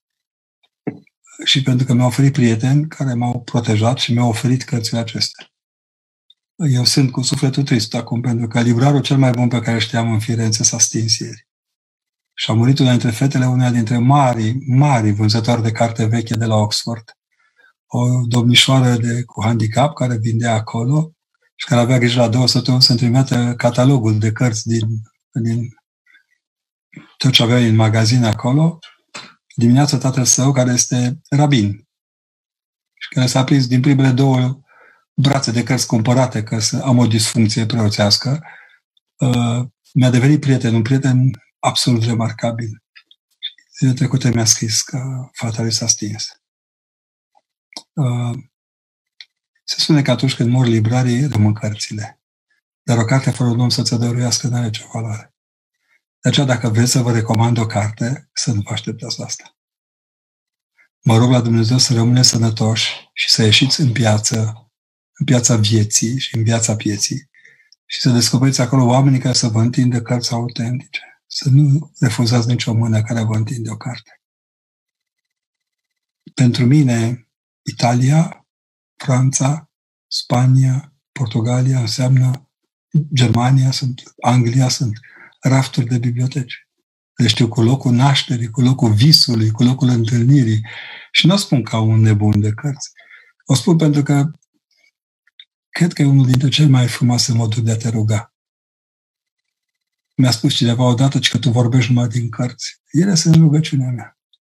Cu ele mă duc în Dumnezeiasca liturghie și spun lui Dumnezeu, Doamne, odihnește și pe cutare, că i-am citit cata și așa un om chinuit, bucuros, dar chinuit era, umenește și odihnește. Sau dacă e viu, Doamne, dă sănătate să mai scrie. Viața e făcută și din astfel de cărămizi, nu doar din cele de lut. Părinte, avem mai multe întrebări pe aceeași temă oarecum și încerc să sintetizez așa, să reduc toate, să le pun într-una singură. În perioada aceasta foarte mulți uh, se își refulează toate ale lor um, într-un timp foarte mult dedicat internetului. Nu am auzit în viața de mea. Telefon, pe... Știu că n-ați auzit, dar bănuiți ceva. Așa.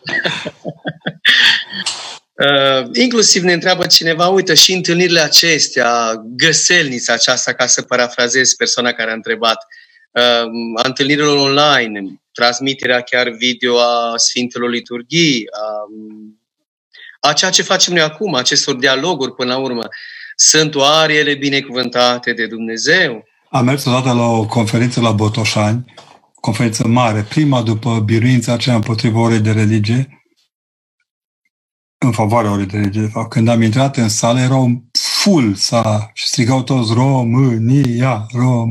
E, din sală am primit o întrebare. Și doar noi, periculos să ținem cu afirinții tocmai în post. Dacă ai venit la conferință și vrei să postești, trebuie să stai acasă.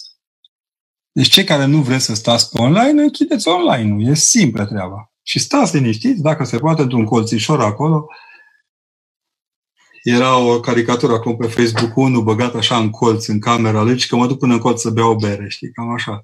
Deci, faceți altceva, că nu vă plăște nimeni. Eu am refuzat foarte multe din invitații pentru că mă paște o laringită deja de când vorbesc. Dumneavoastră nu aveți riscul ăsta. Aveți riscul să nu înțelegeți câteodată că iconografierea aceasta, vederea unui către... Eu am citit aici jos uh, Doru. Jos e Teodora Totolici. Eram deja la Modena și zâmbeam Teodorei. Ați înțeles? Deci pentru cine iubește oamenii și respectă bucuria lor, ei sunt zâmbet și așa de departe. Și așa. Ce n-aș da să pot vorbi așa cu mama la Brașov? N-am cum.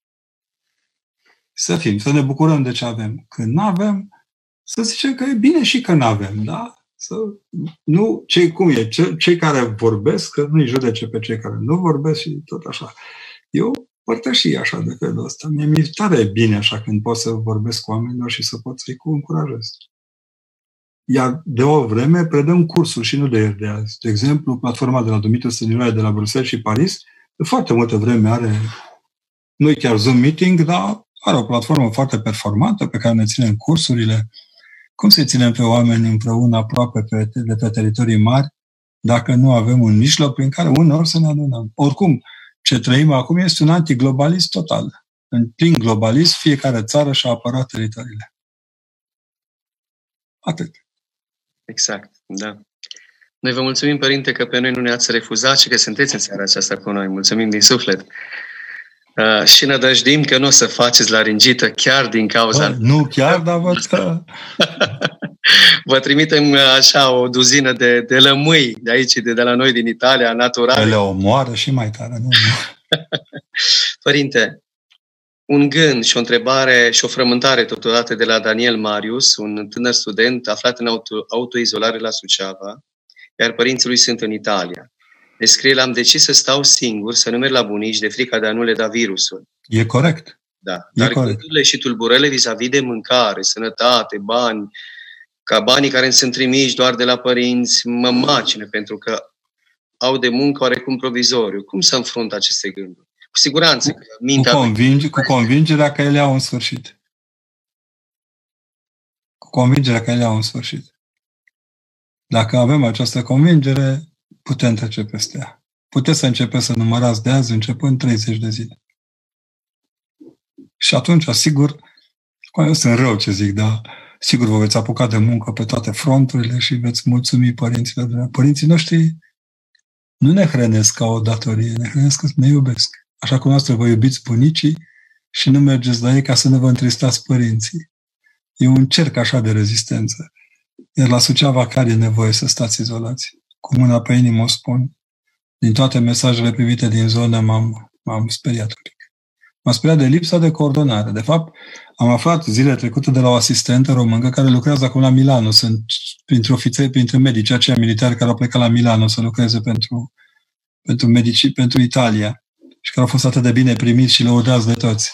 Asistenta de acolo a scos o propoziție cât o sută de guvernatori de bancă mondială a creierului. A zis că singurul mod de a te, de a te ocroti de coronavirus este propria inteligență. Și trebuie să fim inteligenți. Izolarea dumneavoastră este un act de inteligență, nu doar socială și familială. Da, așa este. Părinții vă oferă o bursă să rămâneți inteligent, cam așa să știți. Părinte, o mamă din nou vă întreabă, este o întrebare la care v-am auzit răspunzând de multe ori în repetate, repetate rânduri în conferințe pe care le-a susținut, dar vă, readres, vă readresez această întrebare pentru că apare aici și undeva este o frământare cu siguranță. Unde am greșit și ce rezolvare ar putea fi? Cât băiatul era cu ei, băiatul cel mare, da? era cu ei acasă, cu părinții, mergea la biserică, însă după ce, după ce a plecat la facultate, oarecum refuză întâlnirea cu biserica. Zic întâlnirea cu biserica, nu cu Hristos, pentru că e o diferență. Sau este, poate, poate este, este în datul firii fiecare dintre noi să avem momentele noastre de disfuncție cu, cu cele lucrurile în care credem. Eu zic că ne trebuie doar răbdare răbdarea și să ne pierdem nădejdea, care este sora mai mare a răbdării, și să creștem în această răbdare disponibilitatea de a primi când vine înapoi. Este cu cel mai important.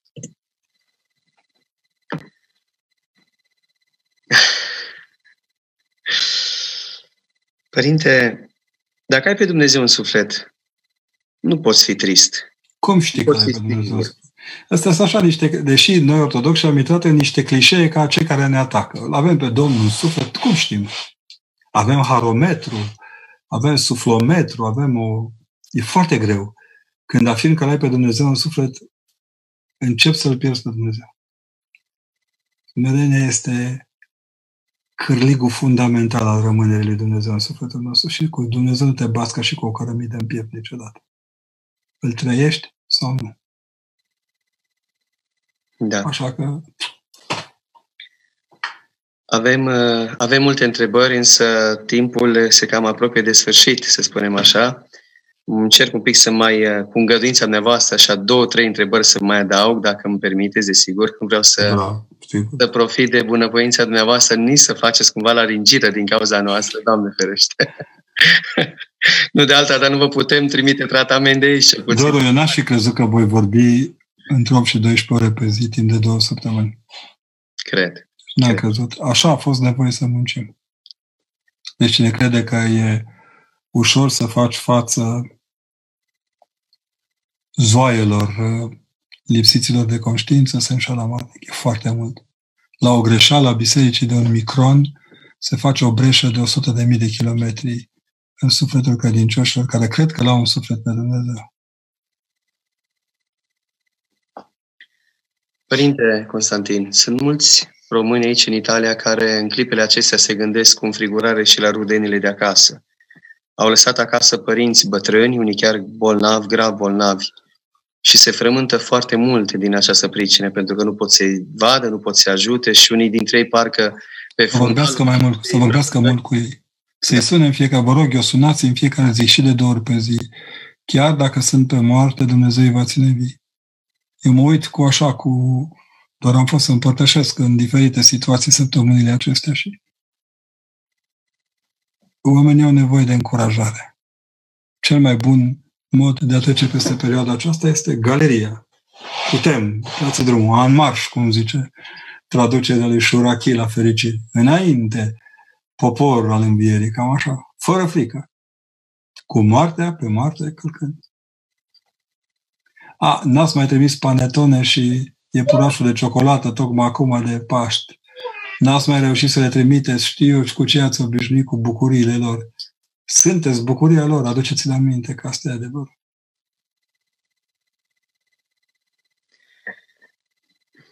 Părinte, cum putem face, aceasta este o întrebare a unui tânăr, cum putem face să ne vină cheful de rugăciune? Dar este o frământare. nu? Da, Este sunt de acord, cu da. răbdare. Deschide cartea măcar. Știi că e cam povestea aia cu evreul care își cumpărase bilet la loto. Așa e, dacă așa e ban- povestea, o zicem așa. Șloim își cumpără un bilet, uh, nu, se înscrie, le- îi anunță pe toți că va câștiga la loto. Și dădea acolo, se ruga, Doamne, Iesua, Hamashia, dă un ajutor, Iahve, dă un ajutor, Ia. și tot așa, o 10 ani, 20, toată lumea, mamă, ce credincios e ăsta. Și pe patul de moarte, aproape leșinat acolo lângă zidul de la Ierusalim, tot cerea de la a Iah- Iahve și Adonai să primească un câștig la loto și sau de glas din cer. Șloim, cumpără măcar bilet. Adică deschide măcar cartea de rugăciune. Trebuie să începi de undeva. Fă ceva, inițial. Începe inițial ceva. Te întreabă, bate la cap pe Părinte Doru, cum face când se roagă. Bateți-vă preoții la cap să aflați metoda prin care ei înșiși, oameni foarte împrăștiați în tot felul de obligații, din când în când măcar apucă să se roage. Părinte, circulă în mediul online aceste speculații legate de legătura ascunsă dintre virusul COVID-19 și 5G. Ce sfaturi dați persoanelor care promovează aceste distribu- și distribuie aceste informații? Pastiluțe. Sunt niște pastiluțe mici roz care te temperează la farmacie, le poți lua dimineața, la prânz și seara, dar trebuie să vorbiți cu medicul înainte.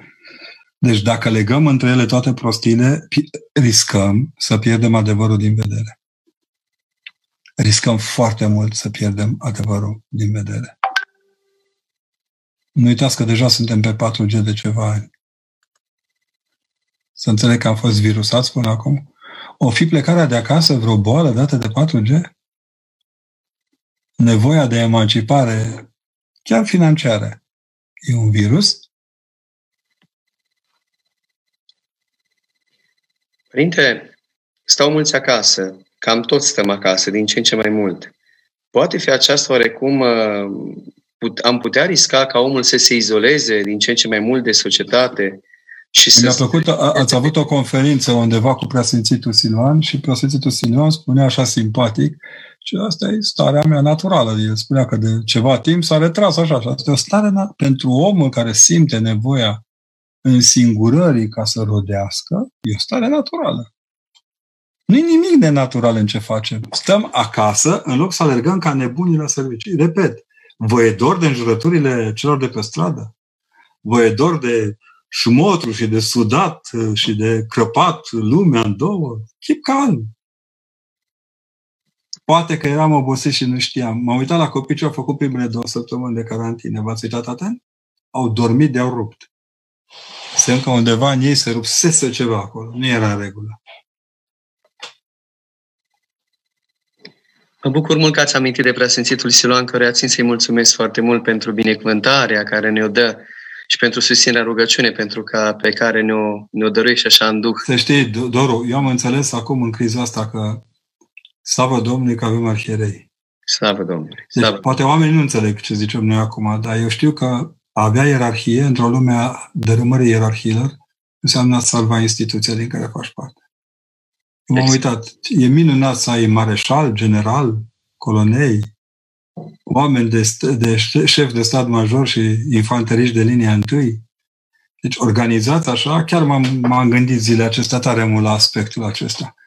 Ce important e că am funcționat decent ca o armată lui Hristos. Că nu ne-am bătut joc de jurămintele noastre de la absolvirea facultății și de la hirotonie. Cea mai important lucru din viață este să nu bat jocorești ajutorul care vine de sus și care trece uneori și prin cei care ne conduc.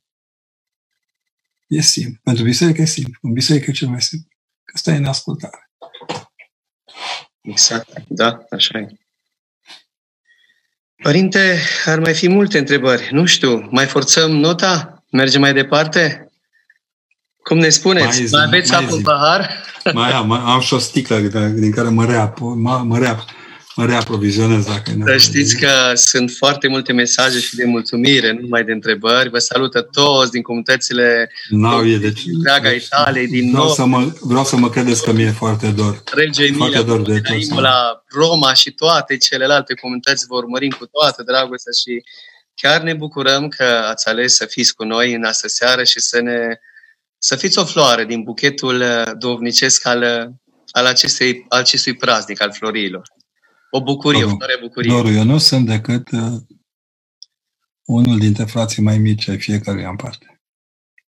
Eu n-am trecut prin Italia doar ca să fac conferințe.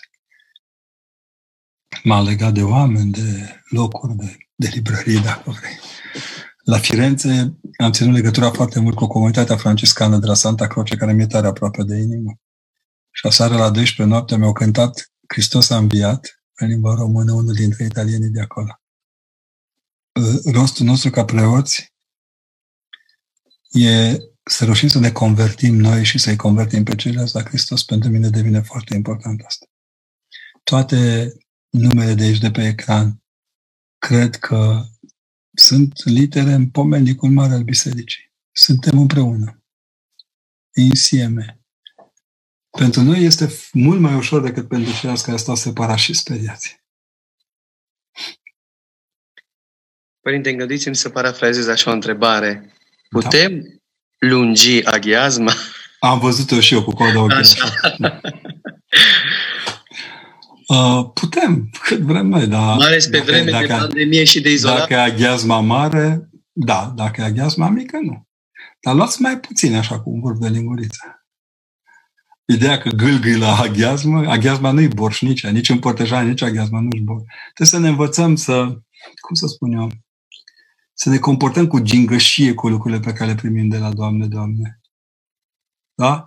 Deci la masă nu-și toarnă popa ulei în căușul palmei să ne toarne în cap la toți. Acolo un pic să ne atingă, pentru că este vorba de s-a atins și s-a vindecat. Adică sunt chestii de, de touch screen, așa. O, să n-apăs chiar touch screen asta. Da? Deci chiar așa facem. Deci, fiți cu minți, liniștiți. E ca la copii care vor neapărat să mănânce o prăjitură și când le-o dai, mâncă numai moțul de la prăjitură. Atât. Un vârf de linguriță este sensul trăirii noastre în Hristos. Că Domnul stă ascuns într-o formitură de împărtășanie, ca și într-un potir întreg. Asta e taina bisericii. Părinte, o întrebare sensibilă acum, oare, oarecum. Cum este posibil ca neamul românesc, românesc să-și păstrat ortodoxia atâția ani și în comunism și acum în 2020 atât de multe persoane o reneagă? A greșit biserica cu ceva? Nu, e, nu sunt așa de multe. Hai să vă spun, e diferența aia. 11 jucători joacă și 100 de mii înjură până la primul gol. Deci eu am văzut asta de mult. Nu sunt mulți, sunt guralivi, zgomot mult. Și când te ridici în picioarele ei, știi cum fug. E ca în ceata, ceata lui Pițigoi, da? Într-unul țipă doi, știți, că așa e. Deci ceata lui Pițigoi, eu zilele astea eram pregătit să scriu un articol când uh, autorii de la Luminița, asta era o revistă când eram mic, se întâlnesc cu cei de la Arici Pogonici și iese o, un articol de cutezători. Ei cam așa sunt. Ei n-au depășit nivelul ăsta. Mă uit la... Eu un tip care tot timpul vorbește împotriva bisericii în ultimele zile mai abitir ca niciodată și îmi vine să scriu, mai, mai, mai arici pogonici. Uite-te bine în dâra de nimic care o lași în urma ta. Sau mai este unul care se laudă, asta e, e genial. E cel care a combătut la un moment dat ora de religie și care acum scrie că datorită demersurile făcute de el, uh, președinția și primul ministru nu lasă noaptea de înviere să intre oameni în biserică. Eu nu știu la ce nivel se poartă discuțiile astea. Adică și am vrut să-i trimit un pitic așa de mic, făcea baie în ibric. Vai, vai, ce păcat că piticul s-a necat. Adică oameni care se învârt într-un lighean și cred că sunt în ocean. Nu e așa. Nu, sunt mulți cu gargară multă.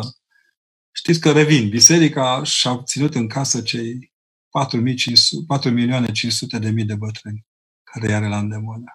Dacă ar mai fi și alte instituții să-i țină, ar fi perfect. Părinte, cum se poate reține, abține omul de la mânie? Greu dacă e o fire tulburat așa. Eu mă știu pe mine, mamă, mamă. Te retragi într-un colț în care nu-ți vede nimeni mânia și începi să lucrezi cu tine. Să dai seama că mânia ta nu schimbă lumea, nu ajută la schimbarea lumii. Păi, Poate are lipsa de somn. Dacă, știi, Doru, dacă eu aveam muștar cât mi-a sărit, eram o fabrică de muștar strașnic. poate fi oboseala, poate fi unul dintre motive. Dar mânia vine mai de, mai de adânc decât din oboseală. Mânia vine un pic din neconformitate cu lumea în care simți că ai fost mințit. Dacă e o mânie de genul ăsta, se încadrează la cea cu fericiți făcătorii de pace. Să țineți minte, mâniosul se vindecă zicând fericirile. Dacă ați cântați fericire în timp ce sunteți mânioși, vă vine să-i faceți foaia praf și ce în împărăția ta când vei te vindeci. Dacă nu, a, te adâncești. Da. Îl avem pe Daniel Marius cu mâna ridicată. Uh, Daniel, dacă vrei să întrebi, te rog frumos să intri, să spunești microfonul și să întrebi, da? Uh, bună seara, de fapt sunt Oana. Vreau să întreb ceva. Da, Oana. Părinte, vreau să vă întreb, adică ce înseamnă să te lași în mâna lui Dumnezeu? Adică cum să lași pe Dumnezeu să lucrezi în viața ta, dacă în același timp trebuie să-ți faci planuri ca să nu stai degeaba? Aia că îți faci planuri, zâmbește Dumnezeu. Ia spune, nu e așa că anul ăsta ne gândeam toți, ce concedii facem, ce conferințe fac eu în Italia, mă gândeam eu pe acolo, pe la Bergamo, pe acolo, pe la Imola. Pe... Păi să trebuie să la nuntă chiar. Da, chiar să nuntă. Căsătorim, da. Da, deci Oana, Oana, deci gândește-te că Dumnezeu zâmbește la planurile noastre. Am să spun o poveste pe care o spun tot timpul despre credință, pe mine m-a marcat foarte tare. Îți spun, am ascultat-o la radio odată și mi-a rămas în minte, am găsit și textul după aceea era un mare circar care a pus pariu cu lumea, o spun tot timpul, dar o repet că se potrivește bine în momentul ăsta. Un circar care a hotărât să treacă cu un fir întins pe deasupra Niagarei. Și a întrebat pe oamenii prezenți acolo, cum suntem noi acum, stimați telespectatori, bună seara, sunt Părintele Necoa de la Sibiu, credeți dumneavoastră că pot să o trec cu o sârmă, uite, de aici, în partea elaltă, pe deasupra Niagarei? 25% au zis da, 75% au zis, hai bă, fii serios, da, să de aici, fii serios, bă, băiate, ești circa, băiate. Când colo ăsta a trecut din partea asta în partea elaltă. Lumea în delir, camere de la vederi, filmări, bravo, excepțional, stimați telespectatori, iată, ăsta e întreabă când a ajuns aici, zice, ce ziceți, pot să plec de aici, din partea aceasta și să mă duc în partea cealaltă, tot mergând așa pe sârmă? Acum, 50% capătă încredere, nu? Sceptici europeni. Ăia încep să zică, da, sigur, poți trece dintr-o parte într-alta. Dar și, băi, a mers odată, dar doar chiar nu mai merge. Când cu ăla trece în partea altă, toți, delir, camere de la vedere, filmări, aplauze, transmisii. La un moment dat, ăsta încăpățânat întreabă ce ce pot trece cu o roabă goală din partea asta de la Părintele Doru către Alina și Ma- Maria Ioana, așa pe... Zice, Păi, hai bă, 75% acum ajung să-l creadă, da? Excepțional, da, poate. Într-adevăr, ăsta a alunecat el acolo un pic la jumătate, dar a trecut pe partea cealaltă de Niagara. Toată lumea în delir, reportaje, sponsor, tot ce avea nevoie. La sfârșit ăsta întreabă ce ce pot trece așa dinspre Maria Ioana Alina, Episcopia Italiei, spre Părintele Doru, din partea dreaptă, partea stângă, așa cu, cu o roabă, cu cineva în roabă. Toți credem că te-am văzut de 3-4 ori, gata, e clar, sigur, da, credem, bun, cine se urcă în roabă? ăștia desumflați toți, nu s mai, oh, ăla nu, ăla nu, ăla nu. Din mulțime s-a desprins un copil. Copilul s-a urcat liniștit în roabă, circarul foarte concentrat, l-a trecut dintr-o parte în cealaltă. Când a ajuns pe partea cealaltă, acum camerele de la vedere nu mai căutau pe circar, ci pe copilul ăla și întreabă toți, bă, copil, tu ești nebun! Cum ai avut încredere în nebunul ăsta care trece peste Niagara? Ce, cum să n-am încredere? E tata. Știi? Dacă noi zicem Tatăl nostru, dar nu să poate pe Dumnezeu, stai să ne treacă peste, peste, peste toate astea. Așa că, dacă noi zicem că suntem parte integrantă a zâmbetului lui Dumnezeu către lume, nu avem a ne teme. Ne râdem la Sibiu că nu o să facem decât să dublăm uh, timpul pe care îl acordăm oamenilor după ce se termină totul. Acum suntem în concedii de restaurare toți. Mă gândeam zilele astea. Mâine dimineață, dacă ai fi intrat în catedrală într-o, într-o zi obișnuită, nu aveai loc unde să spovedești. Mii de oameni. Și nu numai acum, în general. Liniștea asta nu e liniștea dinaintea furtunii. E liniștea dinainte de a urca mai departe. Este un fel de luat aer în piept și merge mai departe. Atât. Sigur va fi timp și pentru nuntă, Oana, stai liniște. Voi să vă iubiți, că nunta e aici.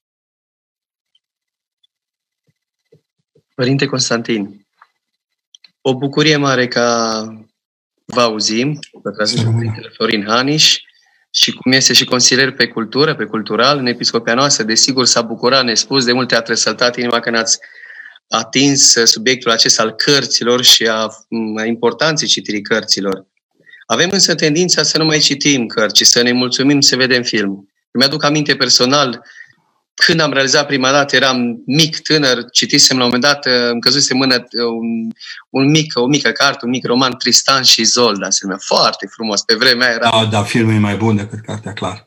Să știți că, să știți că, cel puțin pentru mine, au rămas dezolat când am văzut filmul. Am zis... Uite, îți dau un exercițiu mai, te, mai proaspăt. E filmul acela Pacientul englez. Nu are nicio legătură cu cartea.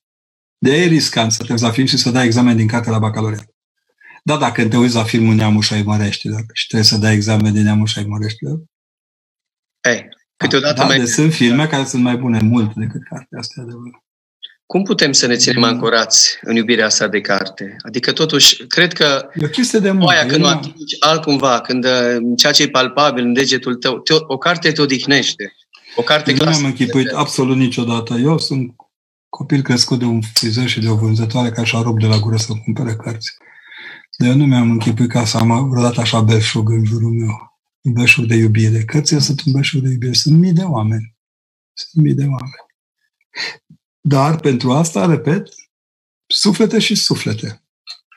Nu pot să spui că asta e fundamental mântuirii. Fundamental mântuirii să ne pierdem omenia, da.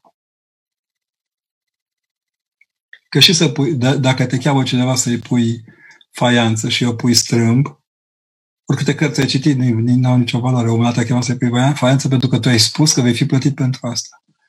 Eu nu am spus că voi fi plătit pentru ceea ce citesc, dar în mod cert, tot ceea ce adun, îmi place să dăruiesc și să dăruiesc frumos, ordonat, corect. E, nu există, lec, nu există deși există lector universitar, nu? Nu există cititor de meserie, există doar cititor de gaz, de apă, de... Părinte, este vremea postului și postul implică multe abstinențe, să zicem așa.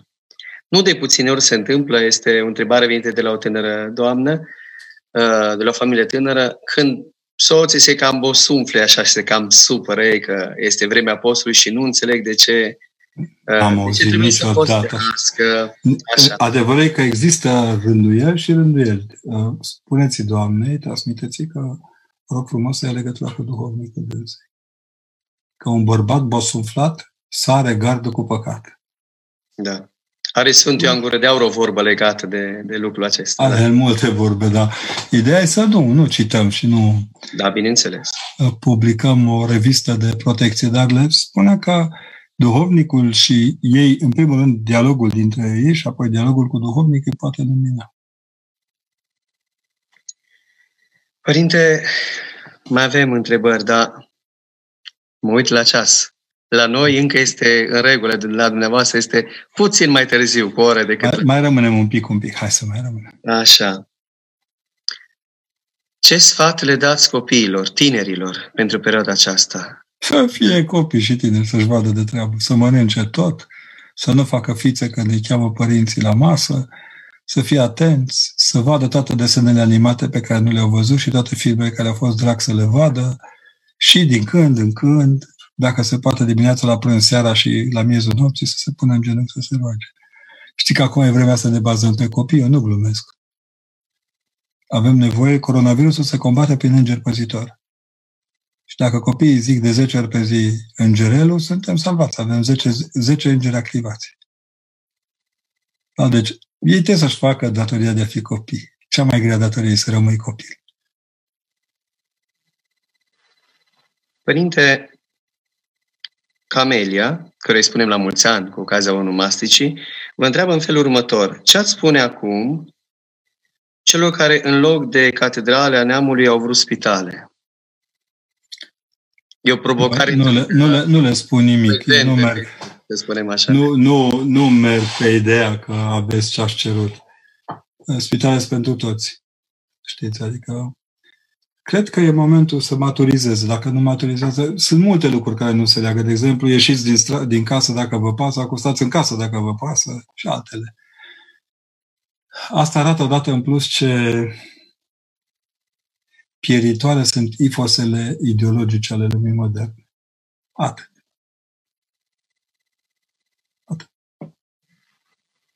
Am înțeles, am înțeles.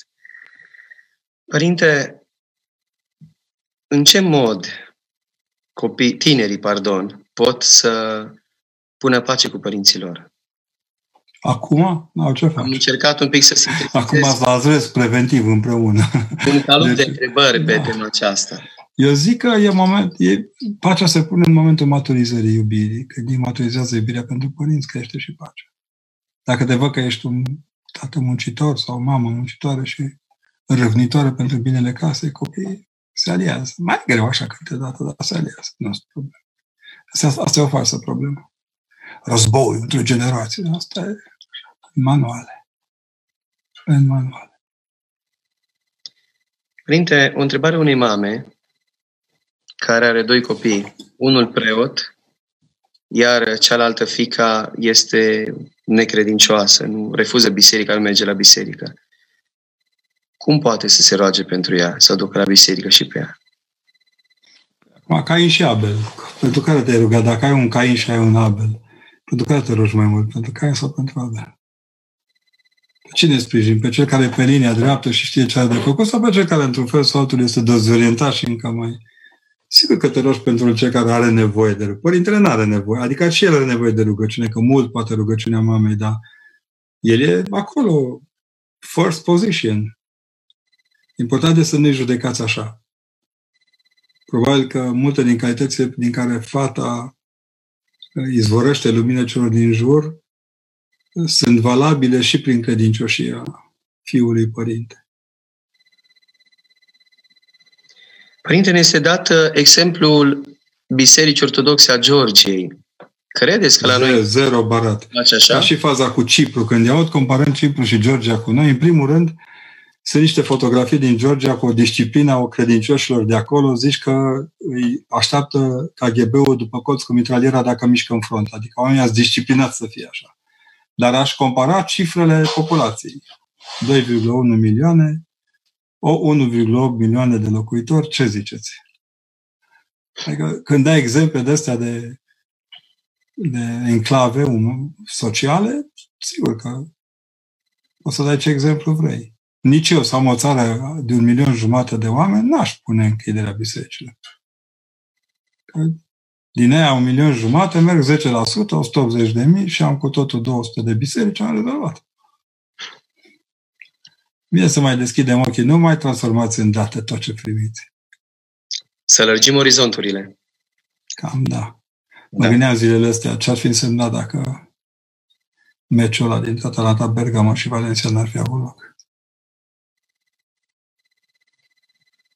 Sau dacă marșul de 1 mai al comuniștilor spanioli, unde au fost cu miile, cu zecile de mii, nu s-ar fi desfășurat. Sau plasticul de 8 martie al femeilor socialiste din Italia și din cu marșuri, cu strigăte, cu pupăciuni, cu stropituri de urlat, n-ar fi avut loc. Câte, câte virusări n-ar fi fost vindecate.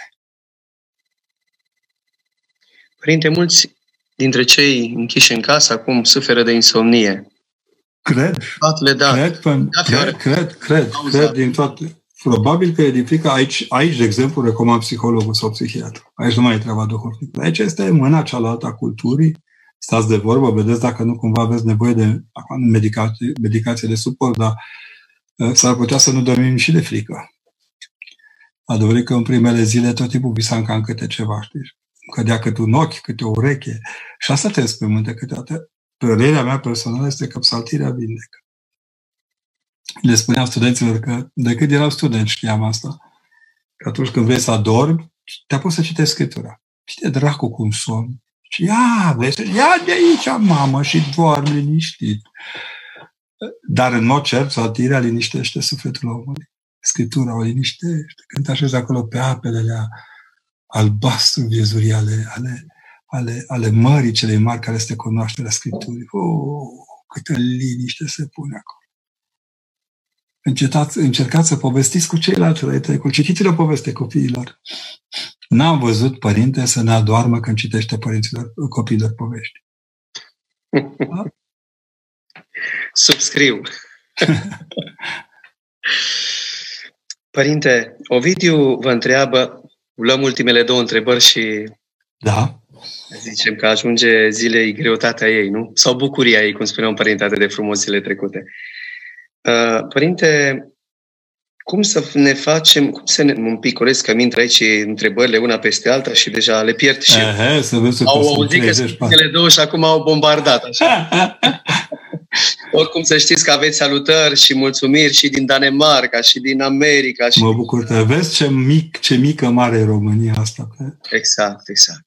Și cred că aceasta arată un alt lucru, Părinte, că omul, fie el tânăr, fie tânăr de vârste diferite, cum spunea prefericitul odinioară, are atâta nevoie de împărtășirea cuvântului și de părtășia. Toți avem nevoie de prăjituri de seară. Eu sunt convins că cei care nu dormeau bine în seara asta vor dormi foarte liniștiți. Da, da. Haideți să mă întorc la Ovidiu. Uite, între timp l-am, l-am regăsit. Cum știm ce talent avem și cum să-l, mulț- să-l mulțim, Părinte? E muncind. Dacă nu muncești, n-ai cum să știi. Da, da, cum punând, asta punând în valoare. Punând în valoare. Acasă e perfect. Abia acum este important să aflați care e talent. Adevărate profesiuni, când au fost trecute în carantină, au continuat să funcționeze. De exemplu, dacă e zidar, zici, bă, zidar n-au ce lucra. Ia uitați-vă mai bine nu e nicio ușă de îndreptat, nicio faianță de lipit, nicio... Un prieten îmi scrie din Agria, ce părinte, mi-am pus acoperiș două în perioada asta cât am lucrat, am luat tot, toate țiglele jos, de-am curățat, le-am pus în loc. Că omul care are, are forța asta a muncii, rodește tot timpul. Talentul este ceea ce rodește tot timpul din munca ta, împreună cu Harul lui Dumnezeu care te învață ce e de muncă. Părinte, că vorbeam de talanți și de descoperirea darului primit de la Dumnezeu, avem aici o întrebare de la un pictor care pictează icoane, probabil dăruit de Dumnezeu, slavă Domnului și să-i ține Dumnezeu darul, cum spune așa, uh, cum, cum spune vorba poporului, atât de înțeleaptă. dar, printre altele, mai pictează și alte fel de imagini, să spunem așa, unele dintre ele probabil care nu corespund întru totul... Asta e aplicarea, aplicația... A bunului simț. și soția e trage atenția vis-a-vis de lucrul acesta. Ce să facă? Cum să facă? Doru, copiii noștri din Italia învață 666 de ore aproape de italiană în toți în cele 12 clase. Dumnezeu să-l ierte pe Lucian Roșu râdea pe tema asta că de câte ori bodăgăne copiii, câte ore de latin. Dar există un proverb la latin, ăștia care e tare bun. Primul vivere de de filosofare. Prima dată trăiești ca să poți filozofa. Primul vivere nu, de de iconizare, dacă vrei. Prima dată trăiești ca să poți să, să pictezi icoane și să-ți vezi de vocația aceasta creștină. Eu sunt convins că nu face lucruri care nu se cad a fi făcute. Și uneori să știi că din lucrurile astea în care nu suntem atenți și câteodată scoatem bani, ne ies pe nas la momentul în care cerem înapoi Harul lui Dumnezeu ca să lucrăm pentru lucruri pentru care El ne-a dedicat să lucrăm. Nu e în pierdere nici cum. Zic să încete, să tempereze, să limiteze lucrurile acelea și dacă cu adevărat e un penel care izvorăște icoane înaintea oamenilor, oamenii îl vor chema într-atât încât nu va mai avea nevoie de partea cealaltă. În mintea mea e Tonița și știu câteva picturi cu care Tonița nu s-ar fi dus la Împărăția lui Dumnezeu. Dar sunt altele pentru care Împărăția lui Dumnezeu ne-a fost adusă de tonița pe pământ. Da. Părinte, încheiem cu o întrebare live, să spunem așa, dacă îngăduiți. Daniela Mario, să vă adresez întrebarea și apoi concluzionăm așa ca să... Ca să dacă ne... avem concluzii, dacă nu avem... Dacă avem. da. Daniela Mario, vă rog. Ne auziți? Așa. Sărut mâna părinților, mă bucur că vă găsim pe acest site. Întrebarea mea este pentru un tânăr, 14 ani și jumătate, care am probleme cu el, cu nu este băiatul meu, este, să zicem, a ajuns dependent de jocuri, videojocuri, telefon, am fost și la psiholog, am vorbit și cu preotul nostru, la preoteasă. Încerc în toate modurile să-l fac să distragă, dar mă rog, mă rog zi și noapte pentru asta, dar vreau să aud un sfat și de la dumneavoastră, dacă se poate. Vă mulțumesc. Ce sfat să vă dau? Puteți să aveți răbdare. În primul rând că la 14 ani și un pic nu e un tânăr, e un copil. Noi îi facem tineri la 14 ani, sunt copii. Și copiii nu pot să fie învățați cu ușurință. Știți? Nu pot fi îmbrăcați cu, cu foarte multă ușurință, nu pot fi învățați. Eu zic să aveți răbdare, să continuați rugăciunea și să dea Dumnezeu să-i se nască dorința de a schimba viața lui. În toate terapiile de dependență, dacă celălalt nu are voință sau dacă nu vrea să facă și se încăpățânează să stea lipit, este imposibil. Ne rugăm ca Dumnezeu să-i dea luciditatea de a înțelege care are nevoie de ajutor. Atât. Începeți de acolo. Și apoi vedem. Da. Citesc aici o întrebare despre cineva care spune că de ce se ajute pe cei aflați în închisori.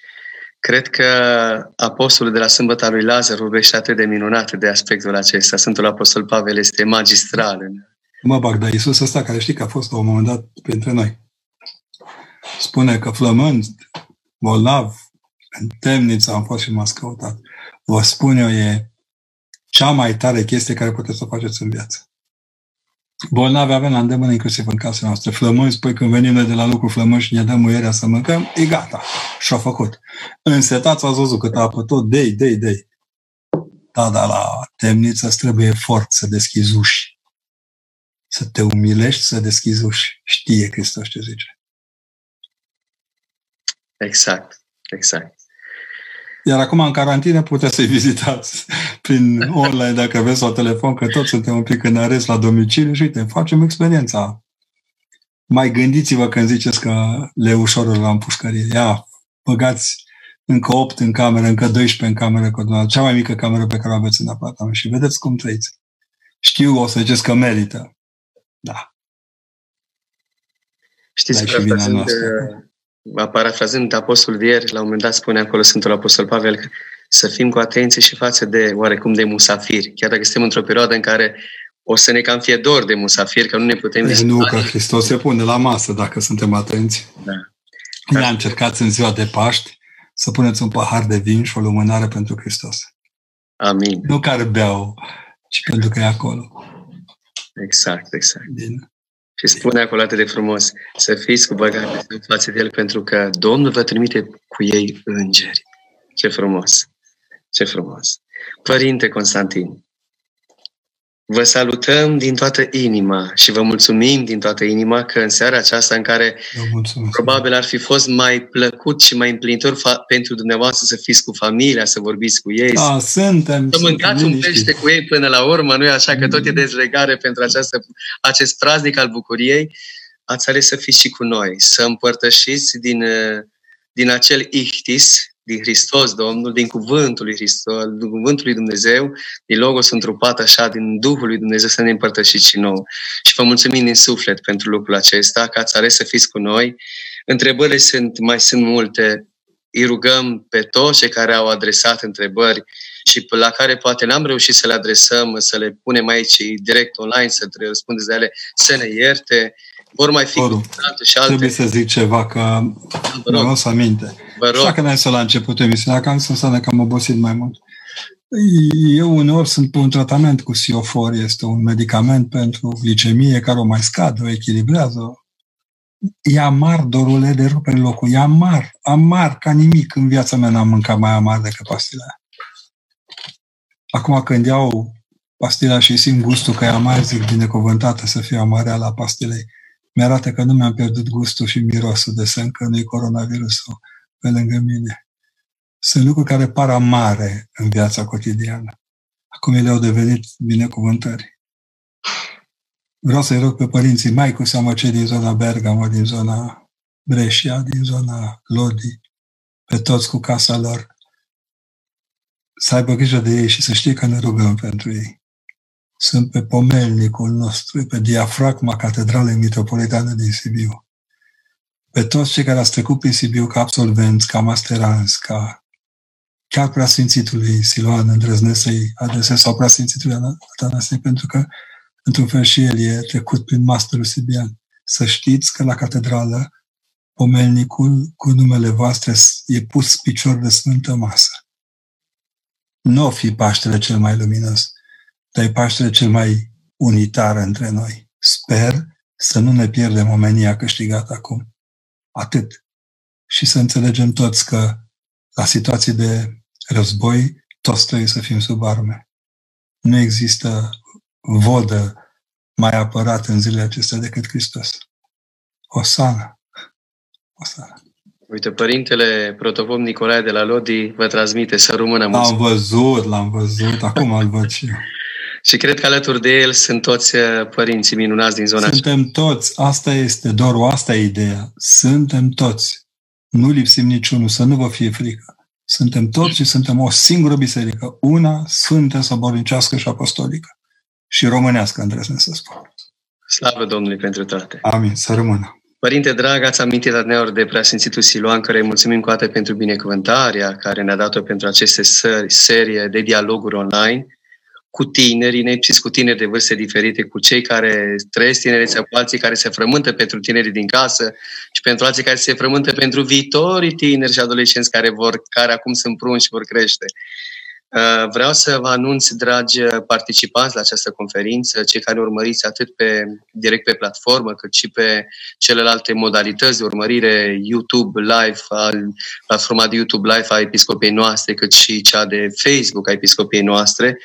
Mulțumindu-vă tuturor pentru toată atenția și dragostea care ne arătați, vreau să vă anunț că în săptămâna luminată am găsit de cuvință și am propus, iar la această propunere s-a răspuns cu toată părintească dragoste, am găsit de cuvință ca în săptămâna luminată, miercuri, de la ora 10.30 în 22 a 4 preasfințitul Siluan să ne vorbească pe o temă minunată care este în consonanță cu, și cu ceea ce trăim, dar și cu ceea ce vom trăi în lumina învierii Domnului, și anume o temă de la moarte la viață în vremuri de strâmtorare. Așa că mai matinali, pentru că dis de dimineață s-au dus femeile, nu? Uh, mironosiți la mormântul Mântuitorului, așa că ne vom reseta ceasul biologic și vom, ne vom întâlni la un dialog online uh, cu preasfințitul nostru Siluan, cu părintele nostru de suflet. Uh, ne vom întâlni la un dialog online, vă invităm la un dialog online cu preasfințitul Siluan de la moarte la viață în vremuri de sănătorare. Îi mulțumim și așteptăm cu drag. Iar dumneavoastră, Părinte, drag, Doru, nu mai mulțumim că mi-e toată plata. Să fim sănătoși, să ne vedem față către față și să ofticăm pe cei care cred că vom fi mai mulți morți decât putem să fim în viață. Deci, înainte, cu putere, rămâneți în viață. Asta e ordin, nu-i rugăminte. Amin. Am început cu rugăciune, haideți să încheiem cu rugăciune, ca Maica Domnului să troneze peste sufletele noastre în săptămâna aceasta a pătimirii care vine peste noi. În numele Tatălui și al Fiului și al Sfântului Duh. Amin. Se cuvine cu adevărat să fericim pe tine, născătoare de Dumnezeu, cea pururea fericită și prea nevinovată și Maica Dumnezeului nostru, ceea ce ești mai cinstită decât rubini și mai slăvită fără de asemănare decât serafim, care fără stricăciune pe Dumnezeu cuvântul ai născut, pe tine, cea cu adevărat născătoare de Dumnezeu, te mărim, slavă Tatălui și Fiului și Sfântului Duh, și acum și pururea și în vecii vecilor. Amin. Doamne, miluiește, Doamne, miluiește, Doamne, miluiește. Prea cu cernice, Părinte, binecuvintează. Cu noi este Dumnezeu cu a har și cu a iubire de oameni, totdeauna, acum și pururea și în vecii vecilor. Amin. Amin. O binecuvântare N-am binecuvântat laptopul, da? N-am binecuvântat laptopul. O îmbrățișez cu toată dragostea. Am simțit binecuvântarea și dragostea care o este această binecuvântare. Dragii mei, acestea a fost dialogurile online de seara aceasta. Părintele drag al nostru invitat, Părintele Constantin Necula, care n-a pregetat să fie alături de noi în seara aceasta, ne-a răspuns cu dragoste, ne-a învățat cu dragoste și ne-a împărtășit din, din podoaba inimii Sfinției sale. Mulțumim lui Dumnezeu pentru aceste seri, pentru aceste întâlniri. Mulțumim și părintelui uh, Ioan Lupoștanu, consilier uh, mass media al episcopiei noastre, care este acolo tot timpul pe front, nu numai la întâlnirile noastre, ci la toate întâlnirile pe care le facem, care se întâmplă și se succed practic în fiecare seară aproape în perioada aceasta de dezăvorâre de clauzură, așa cum spuneam. Mulțumim, Părinte Ioan, mulțumim tuturor care ne-ați urmărit de pe platforma aceasta, Uh, de pe YouTube, de pe Facebook, celor care aveți părtășie cu noi și ați avut părtășie cu noi în cuvânt în seara aceasta. Domnul să ne întâlnească în săptămâna aceasta pe care nădăjduim cu forțe de la Domnul, o vom îmbrățișa și vom merge pe calea crucii alături de Hristos și cu Hristos Domnul. Mulțumim, Părinte drag! Să rămână, Doamne ajută! Bucurie Sfântă! Doamne ajută tuturor!